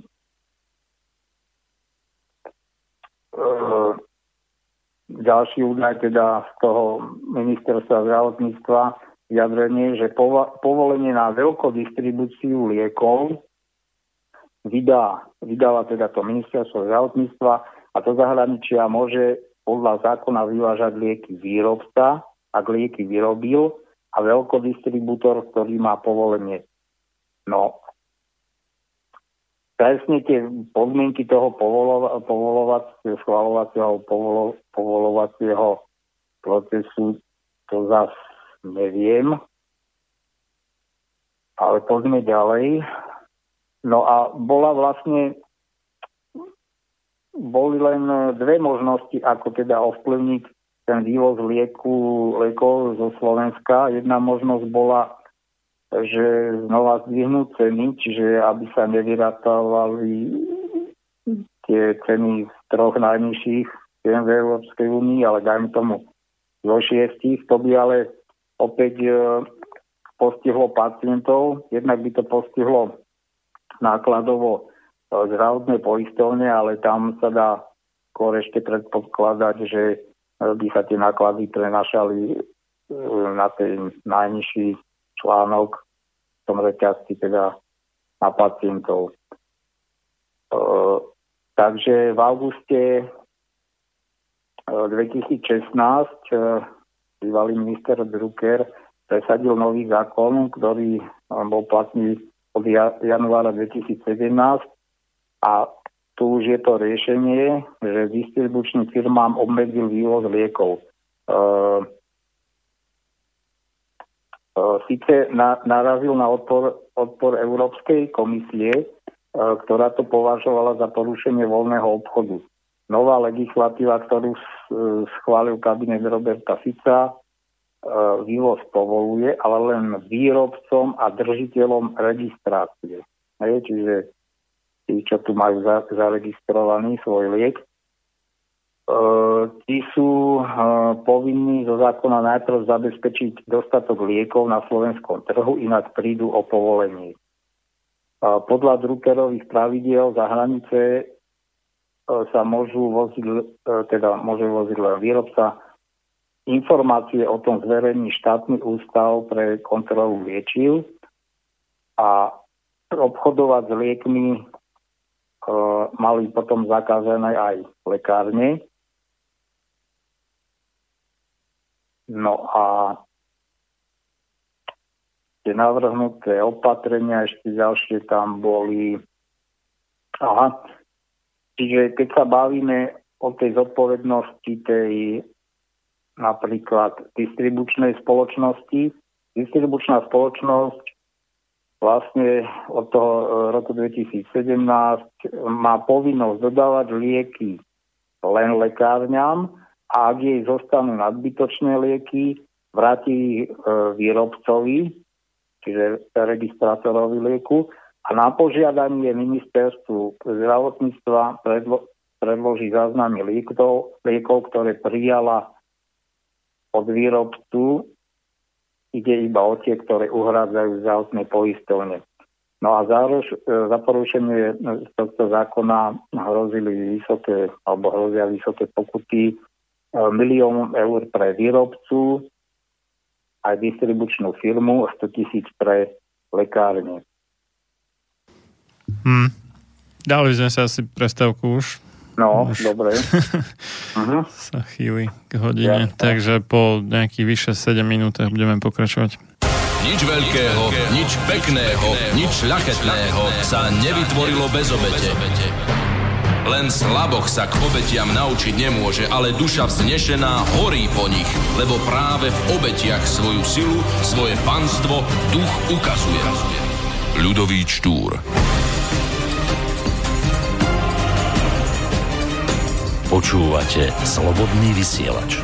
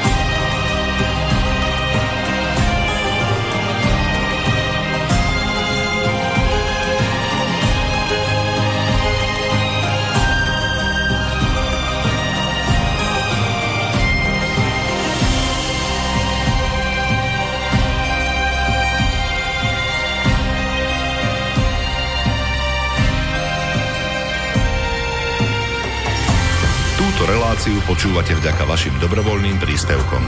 Ďakujeme za vašu podporu.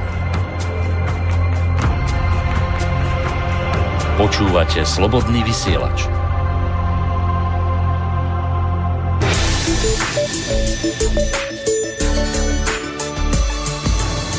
Ak chceš vyjadriť svoj názor, zavolaj 048 381 0101. Slobodný vysielač, váš rodinný spoločník. Pokračujeme v relácii sám sebe lekárom číslo 186 na tému lieková politika, druhá časť. No a kto by sa chcel zapojiť, tak môže okrem telefónneho čísla, ktoré ste práve počuli aj e-mailom na studiozavinač slobodnyvysielac.sk No a kým sa tak nestane, tak dávam slovo nášmu dnešnému hostovi, inžinierovi Pavlovi Škarovi. Nech sa páči. No, takže ešte v tom zákone bolo zakázané vlastne tým lekárňam e, odpredávať spätne tie lieky tým distribútorom a môžu si lekárne presúvať lieky len medzi sebou a je to vlastne z toho dôvodu zabezpečeniu liek, liek, lieku pre pacienta, keď niektorej lekárni chýba, tak to stiahne z inej lekárne. E, vyjadrilo sa um, vlastne, to je v článku jeden um, distribútor postihnutý týmto zákonom, že som oboznámený s novým zákonom a pravdepodobne ako firma skončíme uviedol s tým, že je to hlavne škoda, zas tá výhovorka taká akože že akože pre mňa to ani škoda možno nie, ale že hlavne je to škoda pre niektoré le- ktoré si podľa neho takto finančne pomáhali. No a tak opäť je tu otázka, kde je tu vlastne ten pacient, áno, v celom tom, v tej mašinérii. Keď tu vlastne podľa jeho slov je to škoda pre lekárne. Uh, Uh, toto bol vlastne e, návrh z lekárnickej komory, všetko to vzniklo, e, išlo z tej lekárnickej komory a uh, Sukel, Ondrej Sukel sa vyjadril k tomu ešte, že uh, chvala Bohu, celá tá novela zákona neobsahuje ani jedno slovo, ktoré by niečo zakazovalo, takže Európska komisia ktorá mala výhrady ku kompetenciu štátneho ústavu pre kontrolu liečiv. E, vlastne v tej novej legislatíve nemôže nájsť nejaký problém. Jedine, o čo, o čo mám obavy, sú poslanecké pozmeňovacie návrhy. Boli sme už v minulosti viackrát svedkami, že jedným pozmeňovákom bol zmenený celý zákon. Tu len takú poznámku, že vlastne Európska e, komisia a v roku 2015 zaslala Slovenskej republike napomínací list, e, podľa ktorého zákaz exportu liekov je v rozpore s voľným pohybom tovaru v rámci Európskej únie. Čiže tuto vidíme, o čo tej Európskej únii ide a tomu dám len takú poznámku, že absolútne by tá Európska únia e, prestala fungovať a to, to slovo fungovať to je v úvodzovkách, keby tu neboli tie rozdiely v cenách a, hla, a hlavne rozdiely v, v cene práce. Pretože keby boli všade približne rovnaké ceny, tak by z toho tieto tie zakladajúce štáty Európskej únie, ako je Nemecko, Francúzsko a tak ďalej, nemohli absolútne profitovať. Hej. Čiže vlastne toto im strašne vyhovuje, že sú, to, že sú tu tieto rozdiely, že niekto, niek, v niektorých štátoch, alebo teda po východnom bloku o, je jednak lacná pracovná sila a nie, niektoré tovary sú lacné, takže oni z toho môžu profitovať. Ako náhle by to, po, po čom vo, idealisticky volajú mnohí, ale čo je pre Západ absolútne nepriateľné vyrovnať sa platmi Západu aj cenami, tak tým pádom by sa celý princíp e, Európskej únie a tým myslím princíp pre ten Západ úplne zosypal a Únia by pre nich prestala fungovať. No. Takže na tomto je to založené. Takže bude to podľa mňa aj naďalej tak. No a pokračujeme. Takže až potom, po tejto novele sa tá situácia začala zlepšovať, čiže bolo to až v roku 2017. Podľa ministerstva v tej dobe sa hlásenia o nedostatku liekov znižili za 3 mesiace 7-násobne. A ešte tam pribudlo také opatrenie, tzv. emergentný recept. Takže ak pacient nemohol zohnať svoje lieky, lekárnik vypísal emergentný recept a distribučná firma alebo dodávateľ lieku musel pod hrozbou miliónov, miliónovej pokuty dodať tento liek do lekárny do 48 hodín. Čiže tým pádom firma musela mať nepretržite zamestnaného človeka na vybavovanie takýchto urgentných objednávok. A situácia sa výrazne zlepšila. Od toho začiatku roka 2017 mali asi 200 hlásení od nedostatku, 160 bolo, na, e, bolo o lieku na viedenie krvi. E, povedal Sukel, že v Lani, teda v roku 2016, počítali hlásenia o nedostatku liekov na tisíce. E, a teraz ešte jedna súvislosť k tomu, aby, aby sme teda tie detaily videli ešte čo sa týka veľkodistribútorov. E, pôvodne teda za ten reexport bol zodpovedný štátny ústav pre kontrolu liečiv, e,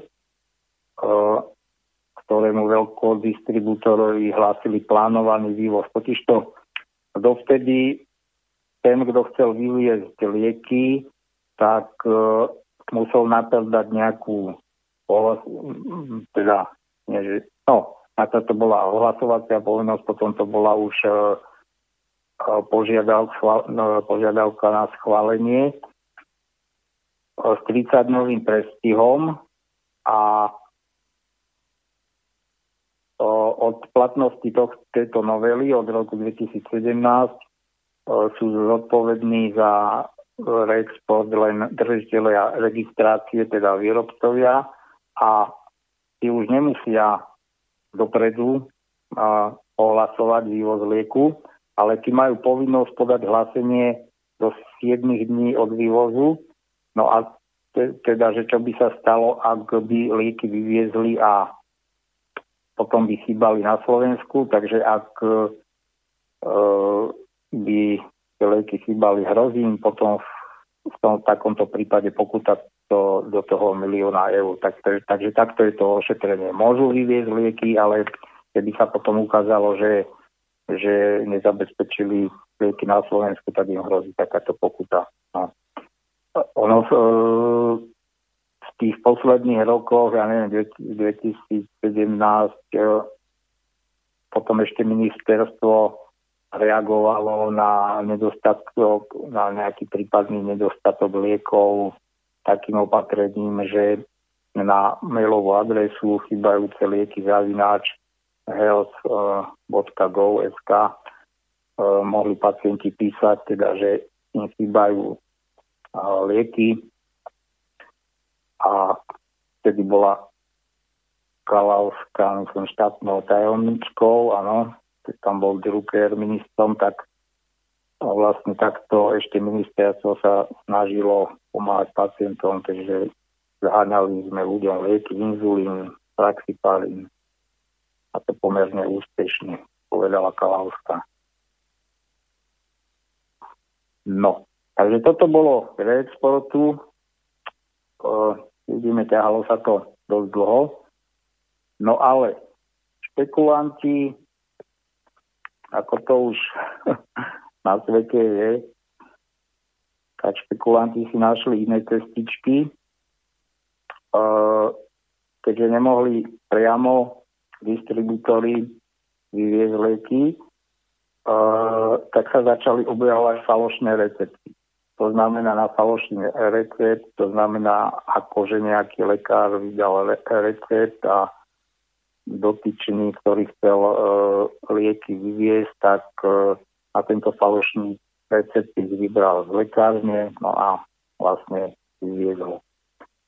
Takže objavovali sa falošné recepty. E, je tu prípad, teraz to bolo pravdepodobne, no však už potom roku, potom, po tej novele zákona, objavovali sa na nich lieky v hodnote 430 až 657 eur zabalenie. Uh, bolo to vlastne Bratislavské, týkalo sa to, bolo to pôsobnosti Bratislavského samozprávneho kraja. Uh, nevedel,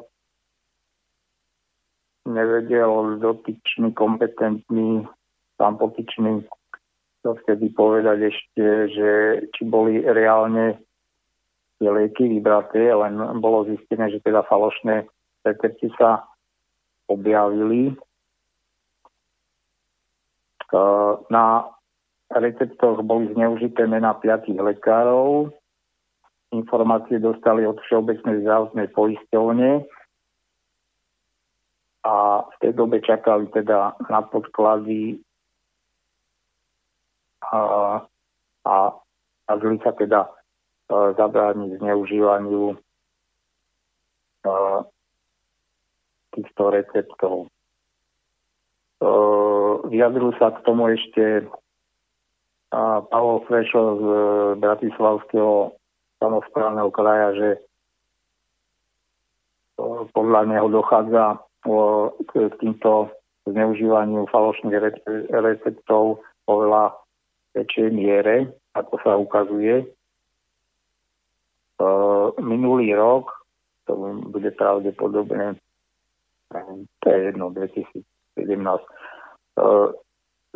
sa objavili v dvoch bratislavských lekárniach 15 falošných receptov a teraz počúvajme na tri onkologické lieky v sume 30 tisíc eur. Na 10 týchto receptov boli reálne, čiže objavilo sa tam 15 15 falošných receptov a e, reálne boli vybraté lieky na 10 e, receptov e, v hodnote 17 tisíc eur. Čiže, takú Čiže jeden recept 1700 eur, to je dobrá palka. No, lebo to, no to sú tie onkologické lieky, tam sú no, veľmi drahé. To je no. riadna ríža. No. Hm. Čiže, čiže takto zasa hm, si snažili cestičku nájsť že to, že to takto vykupovali z lekárny. E, potičný podotýka, že falšovanie receptu nie je nič komplikované. Predpokladá, že na povrch sa dostanú ešte ďalšie zistenia. E, odboru zdravotníctva Bratislavského samozprávneho kraja Jana Jažíková doplňa, že súčasnosti sa pri receptoch definuje len rozmer, farebnosť, typ papiera a číslovanie. Neexistuje žiadny ochranný prvok, ktorý by chránil recept pred zneužitím, akurát ten recept obsahuje jedinečné evidenčné číslo, ktoré ale eviduje len predajca tlačoviny. Tam sa to eviduje a tam to aj končí. No, čiže to falšovanie bolo po, pomerne jednoduché. E, tvrdí, že by mohla pomôcť lepšia prepojenosť predajcu tlačiv na lekárne. E, pripomína tiež, že poistenci môžu svoju zdravotnú poisťovnu požiadať o výpis účtu poistenca, aby si overili, či náhodou nie je ich meno neužívané na falošných receptoch. No, toto myslím, že kedy pacienti si viac e, nejako sa snažili kontrolovať aj e, tieto vlastné údaje, že či lekári nezneužívajú vlastne pacienta buď na, e, na falošné lekárske výkony alebo na predpisovanie receptov, tak by sa to mohlo zlepšiť.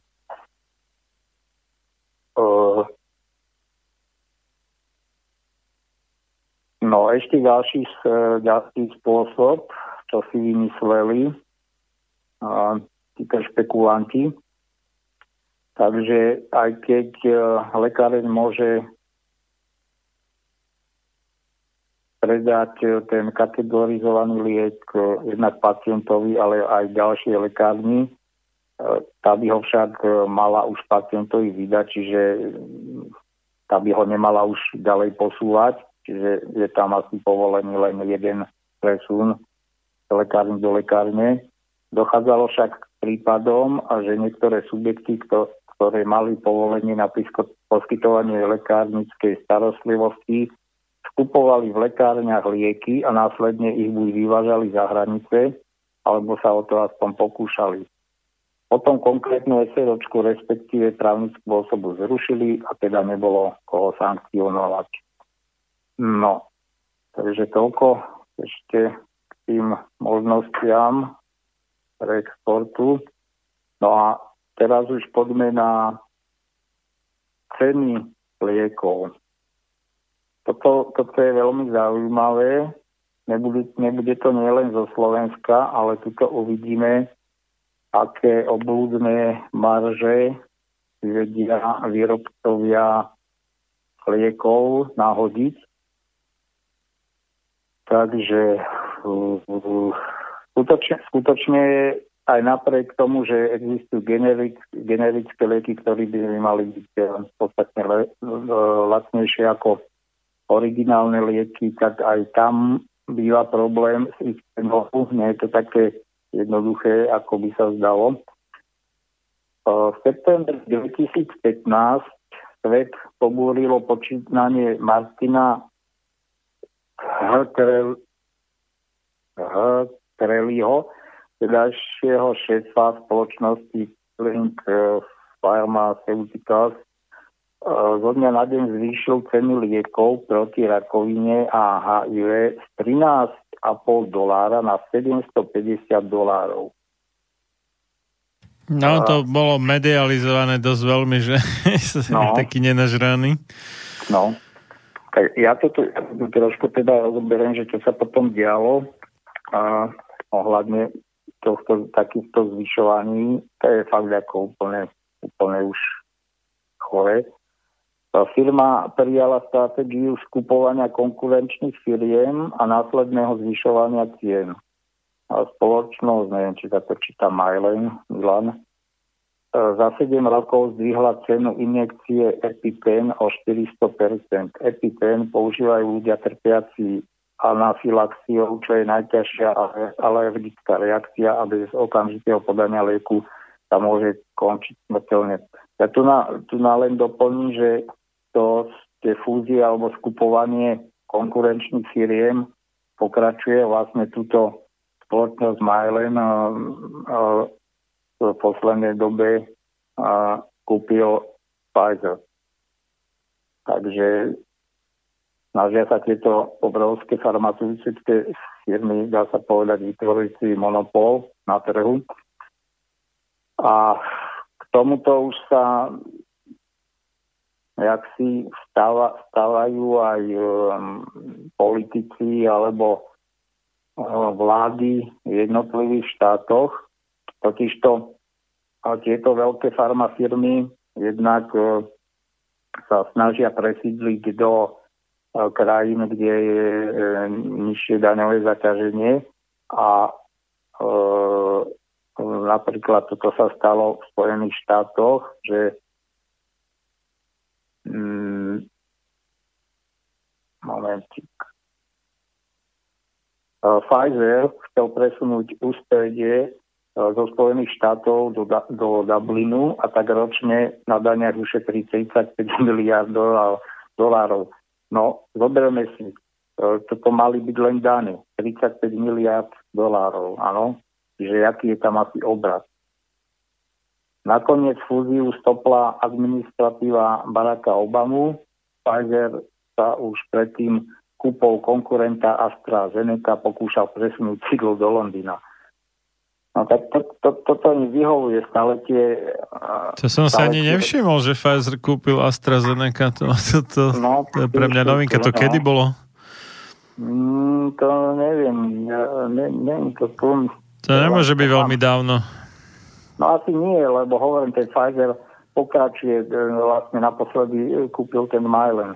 No a čo chcem povedať, zasa by to nemohlo existovať bez toho, aby, aby neboli rozdiely po celom svete daňových e, zaťaženiach, a keby neexistovali daňové raje a tak ďalej. Hmm. A s, tým, s týmto sa to, na toto sa naráža už posledné 10 ročia nejako čas, často a proste, že treba sa riešiť, ale samozrejme e, ne, nevypadá to do hlavnej dobe, že by sa to zmenilo. No a na, vlastne Európska komisia reagovala na tieto praktiky uh, uh, momentík, no, takto. Uh, doplním to potom. Uh, takto. Ceny, ceny liekov samozrejme sa netýkajú len pacientov, áno, že teda alebo poistovní, a v konečnom dôsledku pacientov, ako nie sú kategorizované alebo len čiastočne uhradzané e, z poistenia. Totižto, e, čo sa týka dlhov nemocníc, tak jednak však to, to som už spomínal, tomu niekedy sa ešte vrátim, že náklady v slovenských nemocniciach, e, náklady, ročné náklady nemocníc tak z toho asi 70% ide na osobné náklady, to znamená na mzdy, čo je úplne šialené. A to vďaka tomu, aké mzdy si vydúpali uh, lekári, tam by som akože v prvom rade zasiahol žiadne, žiadny platový automat, tak ako je to v celom hospodárstve, že aké platy tá nemocnica ponúkne, tak také ponúkne a každá nech ponúkne iné, áno. Ale mať zabezpečené platy automaticky a bez ohľadu na to, aká je kvalita práce toho ktorého lekára, tak nezmysel. A popri týchto platoch lieky v našich nemocniciach tvoria až 12,2% dlhu slovenských nemocníc a vyše 38% dlhu prípada na zdravotnícky materiál. No a za zmienku stojí, že naposledy uh, teda pred, myslím, že ešte prebieha, zač- za- začalo odložovanie uh, slovenských nemocníc.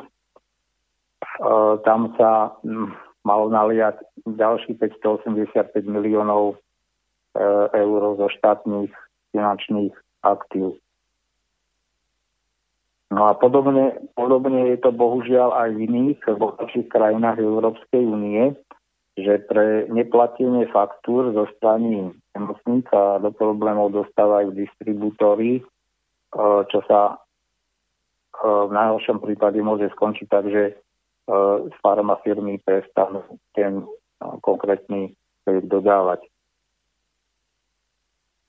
No, malá mala akože bol taký zasa zo strany Európskej únie taký ťah alebo taký nápad, že e, proti rastu cien liekov by mala pomôcť e, podpora výskumu, lebo však je známe, že, že ten výskum je veľmi drahý.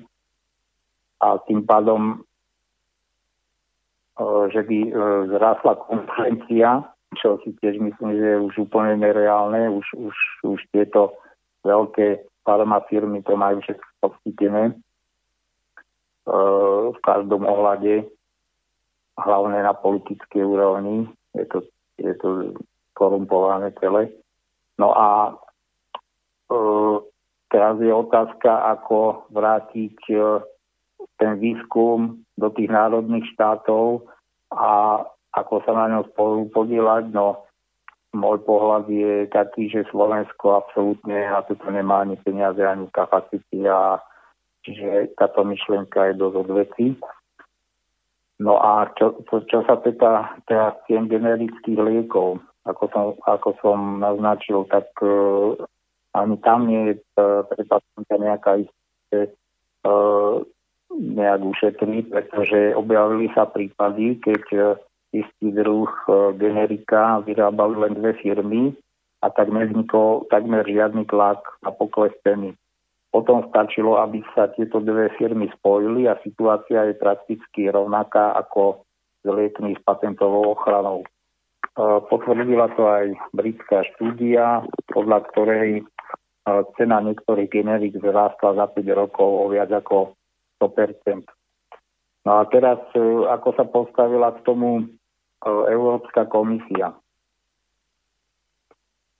Rozhodla sa teda preskúmať túto cenovú politiku týchto veľkých firiem a vôbec prvým takýmto prípadom bolo oficiálne otvorenie konania proti firme Aspen. Tá mala zvyšiť vtedy v tej dobe cenu piatých liekov proti rakovine o niekoľko 100%. Pritom tie konkrétne lieky už boli bez patentovej ochrany a firma ich kúpila od, spoločnosti, od spoločnosti GlaxoSmithKline. Firmou Aspen sa zaoberali už aj talianské úrady a uložili jej pokutu 5 miliónov eur za zneužívanie postavenia na trhu zvýšením cien nenahraditeľných liekov o 1500 Vyjadrila sa k tejto problematike eurokomisárka pre hospodárskú súťaž Margaret Vestagerová hovorí, keď cena lieku od, odrazu stupne o niekoľko stoviek percent, tak je to niečo, na čo sa komisia môže pozrieť. Konkrétnejšie v tomto prípade budeme hodnotiť, či Aspen porušil pravidla obchodnej súťaže Európskej únie stanovením excesívnych cien na viacerých liekov. Uh, Aspen sa k tomu priamo nevyjadril, uviedol len, a toto je ozaj uh, citácia, čo stojí za to, že je zaviazaný k férovej a otvorenej súťaži na trhoch Európskej únie.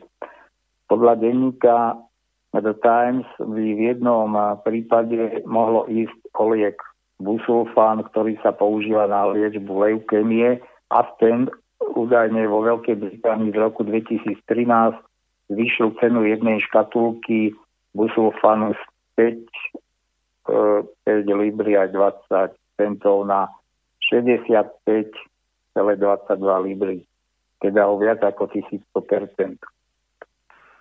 Uh, reakcia zo slovenských politických vôd hm, bola asi taká, že slovenská europoslankyňa za KDH a lekárka Anna Záborská uvítala túto iniciatívu Európskej komisie, alebo teda z Európskej únie, ale je skritizovala, že nie je mi však jasné, prečo už skôr nekonal slovenský protimonopolný úrad, keď napríklad talianský úrad bol schopný ukončiť vyšetrovanie týchto praktík firmy a uložiť jej pokutu vyše 5 miliónov eur ešte v oktobri 2016.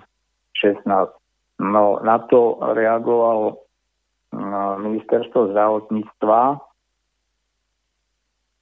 Slovenskej republiky v tom zmysle, že teda povolilo používanie lieku s, s obsahom e, liečiva busulfán a sú tu ešte teda ďalšie účinné látky, neviem, dôležité, e, povolilo ju v roku 2011, keď bol v celej Európskej únii akutný nedostatok onkologických liekov a povolenie obnovovalo v poloročných intervaloch až do konca roku 2016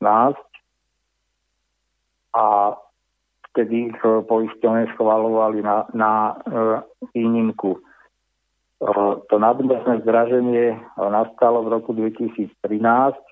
Najvýraznejšie sa to prejavilo v prípade lieku Milleran. V roku 2012 bol doplatok pacienta necelých 9 eur a už v ďalšom roku stúpal na 281 eur. A teda pokračujem v, tej, v tom jej vyjadrení naša legislatíva, teda slovenská, neumožňuje akceptovať takýto rast. Firma preto požiadala o vyradenie liekov z kategorizačného zoznamu. To praxi znamenalo, že zdravotné poistovne ich nemuseli urádzať.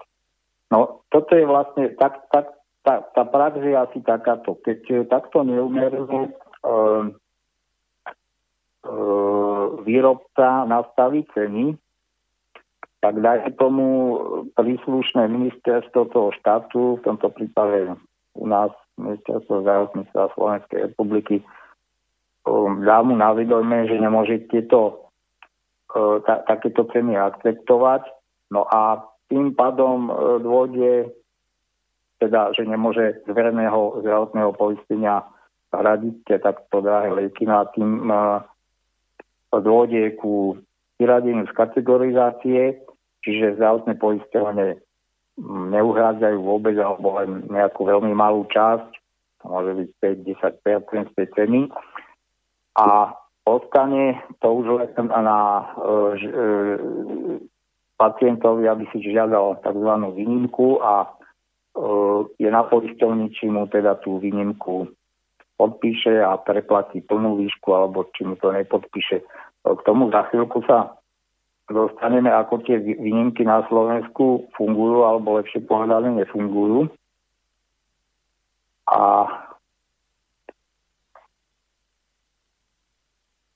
takže pod tlakom verejnosti tieto farmaceutické firmy museli uh, znižiť ceny týchto liekov alebo aspoň sa čiastočne prispôsobiť verejnosti pod, tým, pod týmto tlakom prislúbili zmeniť, respektíve zmierniť svoje marketingové praktiky. Ako prvá spoločnosť Allergan zverejnila dokument, ktorému hovorí sociálny kontrakt. To sú krásne eufemizmy. V ňom sa zaviazala, že ceny liekov bude zvyšovať maximálne raz do roka a to o jednociferné percento, čiže čiže predtým to boli dvojciferné, čiže 100 a viac percent. Nasledovali ďalšie firmy, Novo Nordosik, špecialista na liečbu diabetu, prislúbil, že ceny bude zvyšovať maximálne o 10% za rok. Eli Lilly zase tvrdí, že chce ochrániť pacientov od vysokých cien a to tak, že tým, že si za liečbu musia platiť z vlastného vrecka zniží cenu inzulínu o 40% No a čo ešte riešila Európska komisia, lebo keď ste spomínali tie antibiotika, tak skutočne a k tomu sa dostaneme niekedy v relácii, keď ja by som tie relácie nazval, že ako ďalej, pretože západná medicína zjavne sa dostala do lepej uličky, z ktorej nevie vycúvať a, a jediné, jediná možnosť je asi, že sa rozbije hlavu o, o tú stenu, kde tá ulička končí. Takže čo sa týka antibiotík, bohužiaľ e, narastá rezistencia baktérií proti e, e, v súčasnosti používaným antibiotikám a uznesenie z e, Európskej komisie sa tiež dotklo prehlbovania prípasti medzi rastúcou rezistenciou voči a, antimikrobiálnym látkam a vývojom nových antimikrobiálnych látok. Choroby odolné voči liekom by do roku 2050 mohli na celom svete zapríčiňovať 10 miliónov umrtí ročne. Varuje prijatý text. Podľa odhadov zomrie v Európskej únii každoročne najmä, najmenej 25 tisíc ľudí v dôsledku infekcií spôsobených rezistentnými baktériami. Za posledných 40 eh, rokov bola pritom vyvinutá len jedna nová trieda antibiotik. Eh, tuto len ešte takú poznámku, že dosť sa to týka problematiky mm, nozokomiálnych nákaz v nemocniciach, kde sú jednak um, baktérie, ktoré nie sú také bežné v ostatnom prostredí a sú veľmi odolné proti, dá sa povedať, všetkým antibiotikám. A toto je jedna tiež jedna z príčin úmrtí, že pacient tam príde s banálnym problémom a nabalí sa na, na neho, nabalia sa na neho ďalšie zdravotné komplikácie, častokrát vlastne infekčného, infekčného pôvodu alebo bakteriálneho pôvodu a nakoniec sa nepodarí toho pacienta vylečiť a mm, končí to aj tragicky smrťou. E, k tomu niekedy ino, inokedy k, k konkrétnym príkladom zo Slovenska. Počujeme sa, áno? Áno, jasné. A už budeme za chvíľočku musieť končiť. Aha. Momenty, koľko že je hodín? No už len pár minút.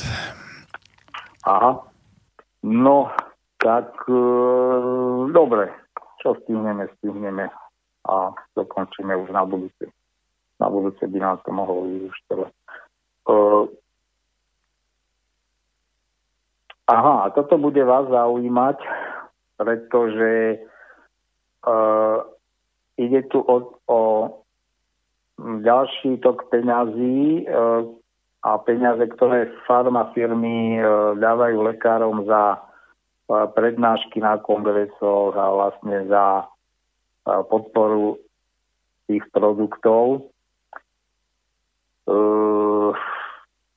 Asociácia, neviem, či o tom viete, Asociácia inovatívneho farmaceutického priemyslu zverejnila E, za rok 2015 údaje o sponzorských daroch 30 firiem. E, v zozname asociácie sa ocitli tí, ktorí môžu predpisovať, kupovať, poskutovať alebo podávať lieky, čiže lekári, ošetrovateľ, sestry, farmaceuty, aj zdravotnícke organizácie.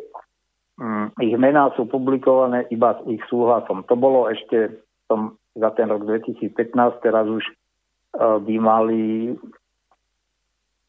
mali tam eh, byť všetci uvedení v tých zoznamoch, že eh, komu boli poskytnuté takto peniaze za tie služby. Pri nepeňažnom sponzorstve s uverejnením mena a sumy súhlasilo asi 70% lekárov, v prípade hotovostnej platby to bolo len 30% z nich. A napríklad spoločnosť Janssen, eh, Silak, Johnson, Johnson podporila v tom roku 2015 80 lekárov, ktorí dali súhlas so zverejnením údajov. Väčšinou išlo o platby za kongresy, registračné poplatky aj náklady na ubytovanie a cestovanie.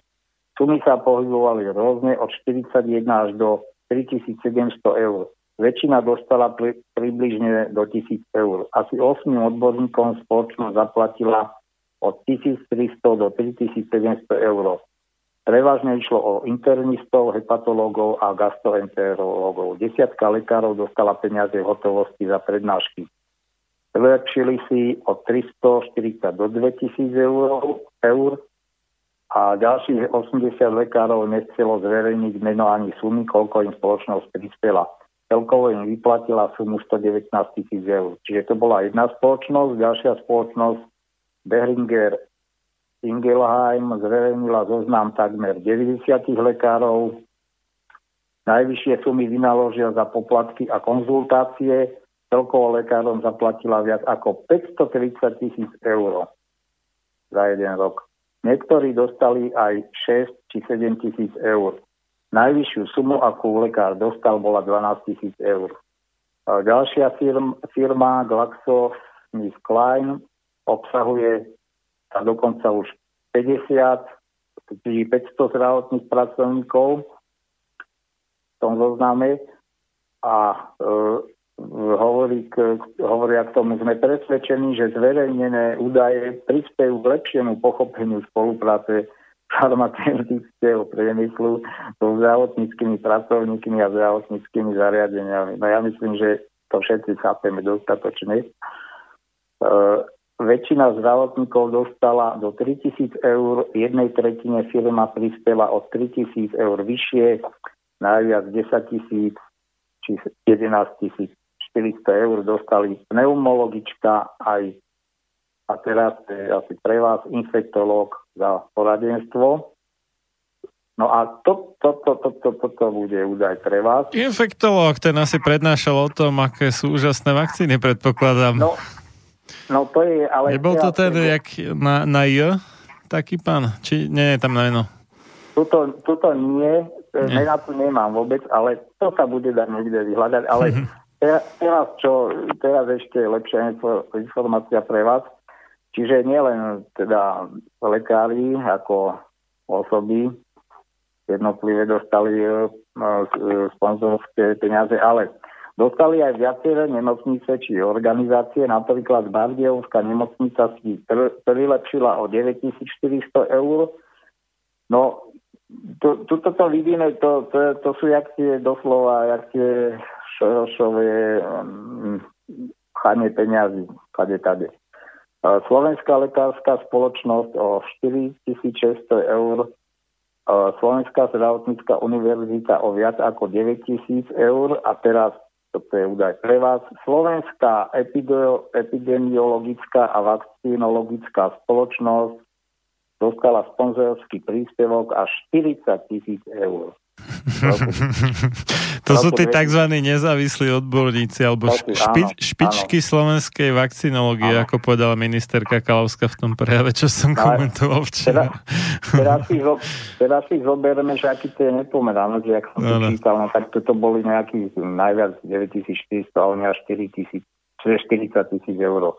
No a teraz vyjadrenie e, prezidenta opäť asociácie súkromných lekárov Mariana Šota, on má ako vôbec také perly, keď vypustí, že lekári v žiadnom prípade nepreferujú predpisovanie liekov tej farmafirmy, ktorá im zaplatila kongres. No tak ja mám minimálne, a to hovorím, ja, ja, ja mám tie kontakty s lekármi strašne akože malé, ale jeden lekár nepoviem ani špecializáciu, aby som tu nenaviedol stopu.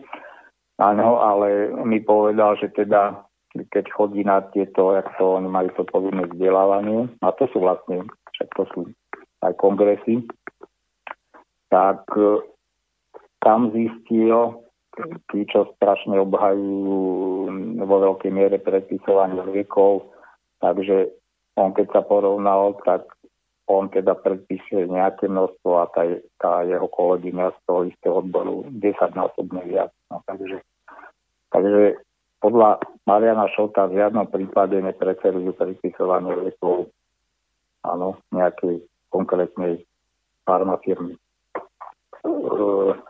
No jo, no dobre, mne už neostáva nič iné, iba poďakovať za účasť dnešnej relácii. A my sme si aj dohodli nejaké pokračovanie ešte, že?